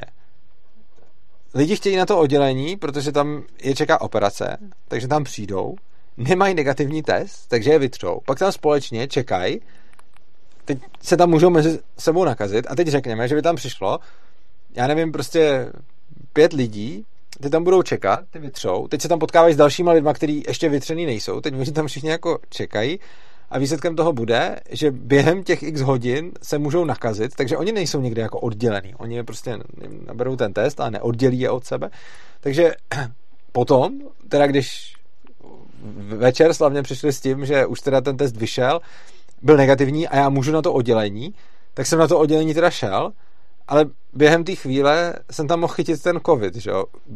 Než jsem čekal. No pak, když by přišly testy, jak by tě správně měli dát do karantény a hodit na svůj vlastní pokoj. No to jo, ale oni ty testy měly přijít všem těm zúčastněným, že? No to jo, ale ne všichni ty, s kterýma jsem tam přišel do styku, byli testovaný, že jo? Takže oni prostě, tam jsem přišel do styku jednak s lidma, kteří čekali na to, na co já, a ty byli testovaný, ale přišel jsem tam v té nemocnici do styku s dalšíma lidma, kteří tam nebyli testovaný. A tím, že mě nepustili na ten pokoj, kde bych nakazil teda ty další 2 lidi, tak mě tam nechali sedět ještě s další spoustou lidí a potom mě teda coby negativního, nicméně negativního, který v tu chvíli potkal víc lidí, než kolik jich potkal za celý týden předtím, poslali do toho pokoje. Takže já jsem určitě v té nemocnici, kde jsem čekal na výsledek testů, v tom mezičase měl rozhodně víc sociálních kontaktů, než třeba za 14 dní předtím, což potom vytváří dost absurdní situaci. Bylo to plný hodně absurdních situací na různých zdravotnických pracovištích i mimo ně. A já jsem od začátku říkala, bejt tohle to nějaká velice závažná nemoc, tak je po nás, jako totálně. Protože tam jako ono kolikrát se plnily byrokratické procesy, aby tak jako to nějak jako bylo, ale ono, když se nad tím pak jako zamyslíš, tak reálně jako zamezeno šíření viru absolutně nebylo. Jo, a to jako hodně takových historek vlastně. To ani ano, nemá tak. Smysl. Takže prostě jako hlavně to ukazuje, že ten jako na tomhletom je nejlepší. Když to tam pak člověk vidí z hlediska toho pacoše, tak si řekne, to je blbý, protože tady to a i z hlediska těch doktorů, kteří by tam u toho byli, protože ty jsou pořád u těch informací, to je to, co řešíme, že ten centrální plánovač nemá ty informace. Každá ta sestra musí vidět, že tohle nařízení je blbý. Každý ten doktor to musí taky vidět, protože se tam můžou na základě toho nakazit ty lidi, ale prostě mají příkaz to takhle dělat, takže to takhle dělají. A ten, kdo to ale vyhlašoval, tak mu tohle to logicky vůbec nedošlo a tohle je přesně problém toho centrálního řízení, že ty informace jsou rozptýlený decentralizovaně dole a to nařízení dělá někdo, kdo nemá k těm informacím přístup. No, plus ještě samozřejmě nějak ty informace se k tobě musí dostat vůbec, aby si to nařízení vykonával, což bylo to, co jsme řešili v posledních měsících neustále a opakovaně, protože ministerstvo zdravotnictví vydávalo nějaký pokyny, hygiena vydávala nějaký pokyny a teď ty pokyny se nějak jako k těm zdravotníkům mají logicky dostávat a ideálně prostě jasně, aby to dostal každej, protože když po nás se chce jako něco, ten stát to vyžaduje pod, já nevím, jestli za to nějaká sankce by asi hypoteticky byla, tak se ty informace má jako zařídit tak, aby se jako dostávaly k těm poskytovatelům té zdravotní péče. Což byla tak jako legrace, protože asi 2krát za poslední měsíce se stalo, že já jsem poprvé nějaký mimořádný opatření hygieny dostala od nějakého, protože máme různý skupiny lékařský, od nějakého kolegy, kterýho jsem neznala a který to ostatním poslal uložený na uložto a to bylo jediný místo, kde to v tu chvíli bylo. Protože ono jako hygiena občas udělala nějaké mimořádné opatření, který pak třeba jako stáhla, protože ho potřeba upravit. Teď někdo se k těm opatřením dostal dřív, protože třeba měl nějaký známý, tak to třeba hodil na to uložto. No, jako my jsme občas pokyny, jako 2krát jsem viděla uložený na uložto a to bylo vlastně jediný místo, kde jsem se o nich dověděla. A posledně, když se tohleto řešilo, a to vlastně tenkrát byla i nějaká reportáž, tenkrát chtěli, abych jako něco na priming k tomu říkala, což jsem teda nechtěla, tak to byla situace, kdy Takhle se šířil pokyn, který měl být platný od úterka a šířilo se to v pátek.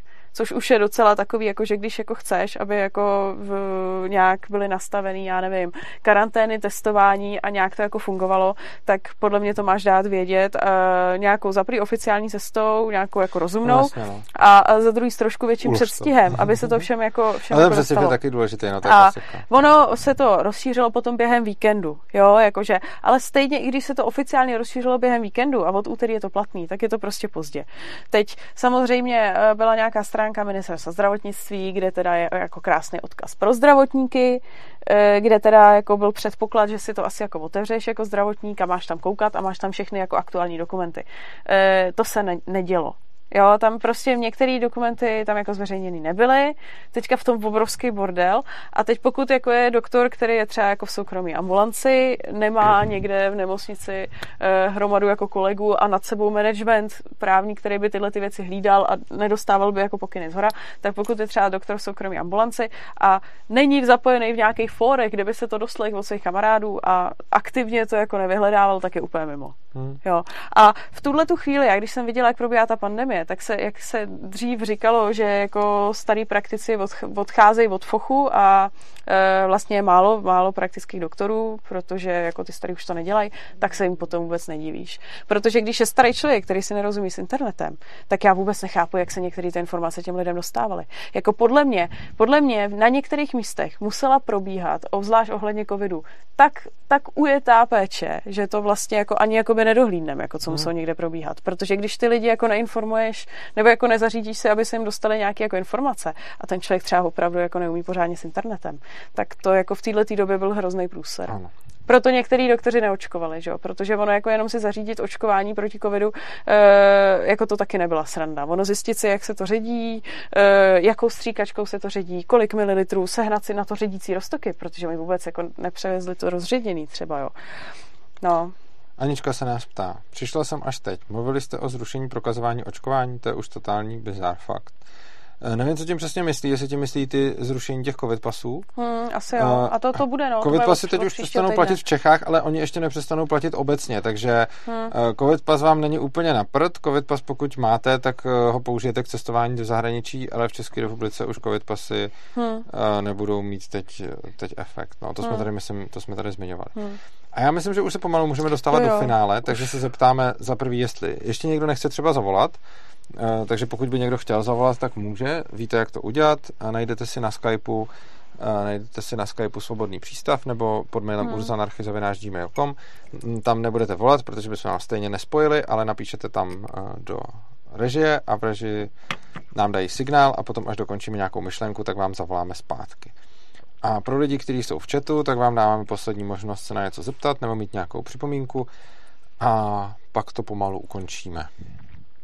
Takže nevíme, jestli někdo nechce volat a nevíme, jestli nechce někdo nic říkat. Každopádně tomu dáme ještě chvilku a potom ukončíme stream. Mezitím pro lidi, kteří tady na začátku nebyli, ještě zopakuju, 28. května je konference.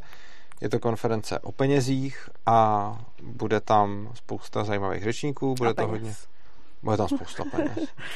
A bude to hodně široce pojatý, budeme tam mluvit o kryptoměnách, budeme tam se bavit o penězích prakticky, teoreticky, o historii peněz, budeme se bavit o funkcích peněz a tak dále, takže tak. Hele, Ivan Kovačevič se ptá, jestli může zavolat a zeptat se na něco, co se netýká covidu. Co kdybychom ho ještě nechali zavolat sem najednou? Ty jo, jako jsme docela, jakože kdyby jsme byli krátký, tak mě to jako neto. A teď je to jenom 2,5 hodiny. Jenomže já se bojím, že to bude nějaký NAP, tyjo, zase. Nebude. Já už na to nemám. Tak to bude krátký. Ne, promiň. Dáme mu krátkej. Jo, krátkej. Dobře. Prosím, krátkej. Tak jo, takže můžete sem zavolat, napište do režie, napište tam Svobodný přístav, na Skypeu si najděte urzanarchy@gmail.com, tam napište a režie nám dá signál a pak zavoláme. A na krátkej dotaz, který se netýká covidu, ještě je to možný, pokud to zvládnete teď do 5 minut. Jerry Čech se ptá na váš názor o korespondenčních volbách, kde má být update. Ne. No, nevím, no, jako myslím si, že to je celkem irelevantní, jako myslím si, že to není moc, že to je taková ta věc, která se týká takových těch jako posvátných symbolů demokracie a takového toho demokratického náboženství, ale že Myslím si, že prakticky to nebude mít žádnej, že to nebude mít dopad. Aha, tak Ivan Kovačevič, po té, co jsem si pustil repráček, mi řekl, teď ale asi volat nebudu. Aha. Dobrá, tady. To byl taky možná nezáměrný trolík. A dobrá, tak třeba za měsíc. Přijďte na konferenci, konference bude o penězích 28. května, více dozvíte na stránkách konference.urza.cz nebo na Facebooku Svobodného přístupu, když kliknete do událostí. Stejně tak se můžete už přihlásit na příští stream a taky na příští přednášku. Obojí dvojí je na začátku března, 2. března bude přednáška v Decentrále, tam budu povídat vlastně taky o covidu, ale z úplně jiné perspektivy než tady. Nebudu tam vlastně vůbec mluvit o tom, co jsme řešili tady, a bude to něco úplně jiného. Bude to zejména o svobodě. I ta minulá přednáška byla o svobodě, to se těšte na záznam, to se mi moc líbila, abych se tak pochválil. A ta byla o svobodě projevu, ale především se mluvilo o svobodě, a ta následující bude o covidu, ale bude se mluvit taky zejména o svobodě. A potom den na to, jako vždycky, bude livestream, ten bude ve čtvrtek 3.3. a tam se budeme bavit o logice a ekonomii. Takže to jsou teď 3 akce, na které vás veme, pak je tam ještě vyhlášená nějaká beseda v čajovně Cherubín. To je tuším 17. dubna, to je ještě za dlouho, protože mezi tím ještě bude dubnový stream a dubnová přednáška. Takže tak. Víc Samek píše, takže Tereza chce zakázat NAP. A Brandinka se ptá, na konferenci nejsou vstupenky, nebo to nemůžu najít. Na konferenci nejsou přímo vstupenky, na konferenci se dopředu zaregistrujte. Registraci můžete zvládnout 2 způsoby. První, že půjdete na Facebook a dáte tam účast. A druhou, že když třeba nemáte Facebook, tak můžete jít na stránky konference.urza.cz a tam se zaregistrujete. Je to easy, tam vyplníte jméno, e-mail a odkliknete to. A tím pádem potom budeme mít přehled o nějakém přibližném počtu lidí, kteří tam přijdou. Vstupenky nejsou potřeba, na místě zaplatíte dobrovolný vstupný, ale je poměrně důležité, abyste se tam přihlásili z toho důvodu, že když přijde moc nepřihlášených lidí, tak potom můžou muset stát. A nikdo nechce stát. Ale prostě jde o to, že to Cevro nějak uspůsobujeme na potřeby té konference, máme to tam nějak pronajatý, nějakým způsobem tam šíbujeme s židlema a počet židlí bude nějak tak odpovídat tomu, kolik lidí nám řekne, že přijdou, a když nám to neřeknou, tak tam budou postávat, takže bude lepší, když nám svůj příchod my se nahlásíte. Rádi strachujeme, že se tam nevejdete. Ano. Tak jo, takže to by asi bylo všechno, nebude teda ani ten telefonní hovor, jak se ho obávala, já jsem doufal takový nějaký NAP prostě. Ne, nebude NAP. No. Vojtěch Stronach se ptá, jestli bude možné na konferenci přispět Bitcoinem přes Lightning Network. Hele, nechci to slibovat, no takhle, určitě budete moct přispět Bitcoinem jenom tak, to šlo na všech konferencích. Lightning nechci slibovat, ale možná by mohl být, nějakým způsobem se na něm pracuje, ale abych řekl pravdu, my to nemáme úplně jako prioritu. Zejména teď máme spoustu projektů, který řešíme. Ono vůbec jako studio, ale teď bude taky jeden, který se vykopne za poměrně krátkou dobu, takže už během řádu dnů, velkých dnů až malých týdnů, uvidíte další bombastický projekt, na kterém jsme pracovali a který teď za Svobodný přístav ohlásíme. A ještě máme nějaký oplitačky s tou politickou stranou, kterou jsme založili, takže sice to bylo jako super, měli jsme hezký dopad, ale ještě pořád řešíme... O plejtačkých neřekla, prostě standardní byrokratické záležitosti, které musí plnit každá politická strana. Standardní jako, přesně, akorát je to prostě jako zase hromada práce. A taky pokuty. No. A to bylo, no, už to bylo, už jsme říkali, teďka nová nebyla. Ano, takže vlastně teď děláme spoustu a prostě tvoříme obsah. Mimochodem tak budou vycházet nějaké další články na Misesu a děláme ty přednášky a všechno, takže a připravujeme konferenci, sehnali jsme tam dalšího skvělého řečníka, Mojmíra Hampla, kdyby to někoho zajímalo, tak to tady prozradím, to jsem tam asi ještě vůbec nehodil na té stránky, takže teď kdo kouká na stream, tak první ví, že bude Mojmír Hampl. Vojtěch Stronat píše Doom Incoming, ano, správně, Doom Incoming, to se nechte překvapit, to bude za chvíli. Každopádně v záplavě té vší činnosti a aktivity nestíháme se tak plně věnovat Lightning Networku, i když tak na to máme lidi, máme na to 2 skvělí dobrovolníky, který se na tom podílejí a pracují na tom. Jeden z nich je anonymní a druhý z nich je Honza Pobořil. Děkujeme jim a časem ten Lightning snad nějak zprovozníme. Jenom zatím nevím kdy, ale možná to bude do konference. Tak. A tak musím říct, že ty naše dva dobrovolníci, to ještě jim chci přidat k dobru, ty naše dva dobrovolníci spíš dokopávají mě k tomu, aby se to dělo, než jo, já je. Já vím, ještě, já jsem. To je ještě takový od nich hezký. Jo, Honza Pobořil ohledně toho psal i mě. Což je takový zase na jednu stranu hrozně milý. Mě to jako udělá radost, když má někdo ve mně takový velký očekávání, jako že bych něčeho takového byla kompetentní. A když máme takový dobrovolníky, který pohánějí nás, aby jsme dělali, než aby jsme museli mi pohánět. Jo, ne, tak já jsem ráda, že to nakonec řeší s tebou, protože tohle to je...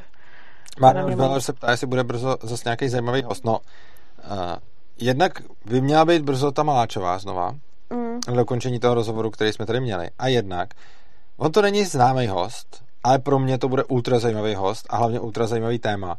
My tady budeme brzy s Karolínou řešit práva dětí v ANCAPu. A to je téma, který vlastně je pro mě... Jako, oni se o něj lidi moc neříkají, skoro nikdo se na to neptá, ale je to z hlediska nějakého mentálního uvažování o ANCAPu jedna z nejvíc hardcore věcí na promyšlení. Já jsem o tom nikdy neměl žádnou přednášku, sice jsem na to odpovídal nějaký dotazy, ale jsou docela zřídkavý, takže jsem se na to nikdy neudělal přednášku. A jako první tohleto téma odstartujeme tím, že to vykopneme tady rozhovorem s Karolínou, která se na to téma bude nějakým způsobem vyptávat a já jí na to budu odpovídat. A podle ohlasů a podle toho, co na to napíšou lidi, k tomu pravděpodobně potom připravím i nějakou přednášku, ale zatím teda takhle a myslím si, že to bude pro nás teď velký krok a pro mě samozřejmě příprava na ten rozhovor teď je velká, takže pro mě osobně je tohleto extrémně zajímavý host a upřímně tohleto téma s tímhle hostem zajímá víc než většina těch hostů, na který měli tak vysokou, mnoho desítek tisíc vysokou sledovanost. Tohle to bude mít nižší, ale pro mě je to asi jako hodně zajímavý, takže tak. Tak jo. Dobrá, tak se mějte krásně. Užívejte si života, mějte se rádi a těšíme se na vás na příštím streamu. Ještě to neuděláme, ale ještě řeknu poslední věc. Příspěvky. Jo, ne. Ano. Chcete-li nás podpořit, tak to můžete udělat několika způsoby. Jednak můžete sdílet tohleto video, protože čím víc to video bude sdílený, tím víc se budou ty myšlenky propagovat a YouTube bude nabízet víc takovýchhle videí, aby se na nás lidi koukali. Dále můžete dát odběr, pokud nejste naši subscribeři a máte nás rádi, tak tím, že nám dáte subscribe, můžete pomoct tomu, že potom se dají zvát hosti, zejména politici, protože ty často zajímá, kolik máme subscriberů, takže prostě čím víc nám dáte subscriberů, tím líp, krom toho nás tím budete motivovat. A dále, kromě těchto těch věcí, kterými můžete strávit pár vteřin času, potřebujeme taky finanční podporu, protože si nebereme žádný peníze od státu ani od Evropské unie. A tu podporu nám můžete dát dole v popisku videa, najdete bitcoinovou, litecoinovou adresu a pak tam taky najdete adresu opristavu.urza.cz, jo, taky tam najdete bankovní spojení a opristavu.urza.cz, tam najdete způsob, jak nás podporovat pravidelně, třeba, že nám budete každý měsíc posílat nějakou malou částku, což je asi to nejlepší, co pro nás můžete udělat, protože se potom s těma penězma dá líp plánovat a můžeme líp vědět třeba, kolik můžeme zaplatit za pronájem na konferenci a tak podobně.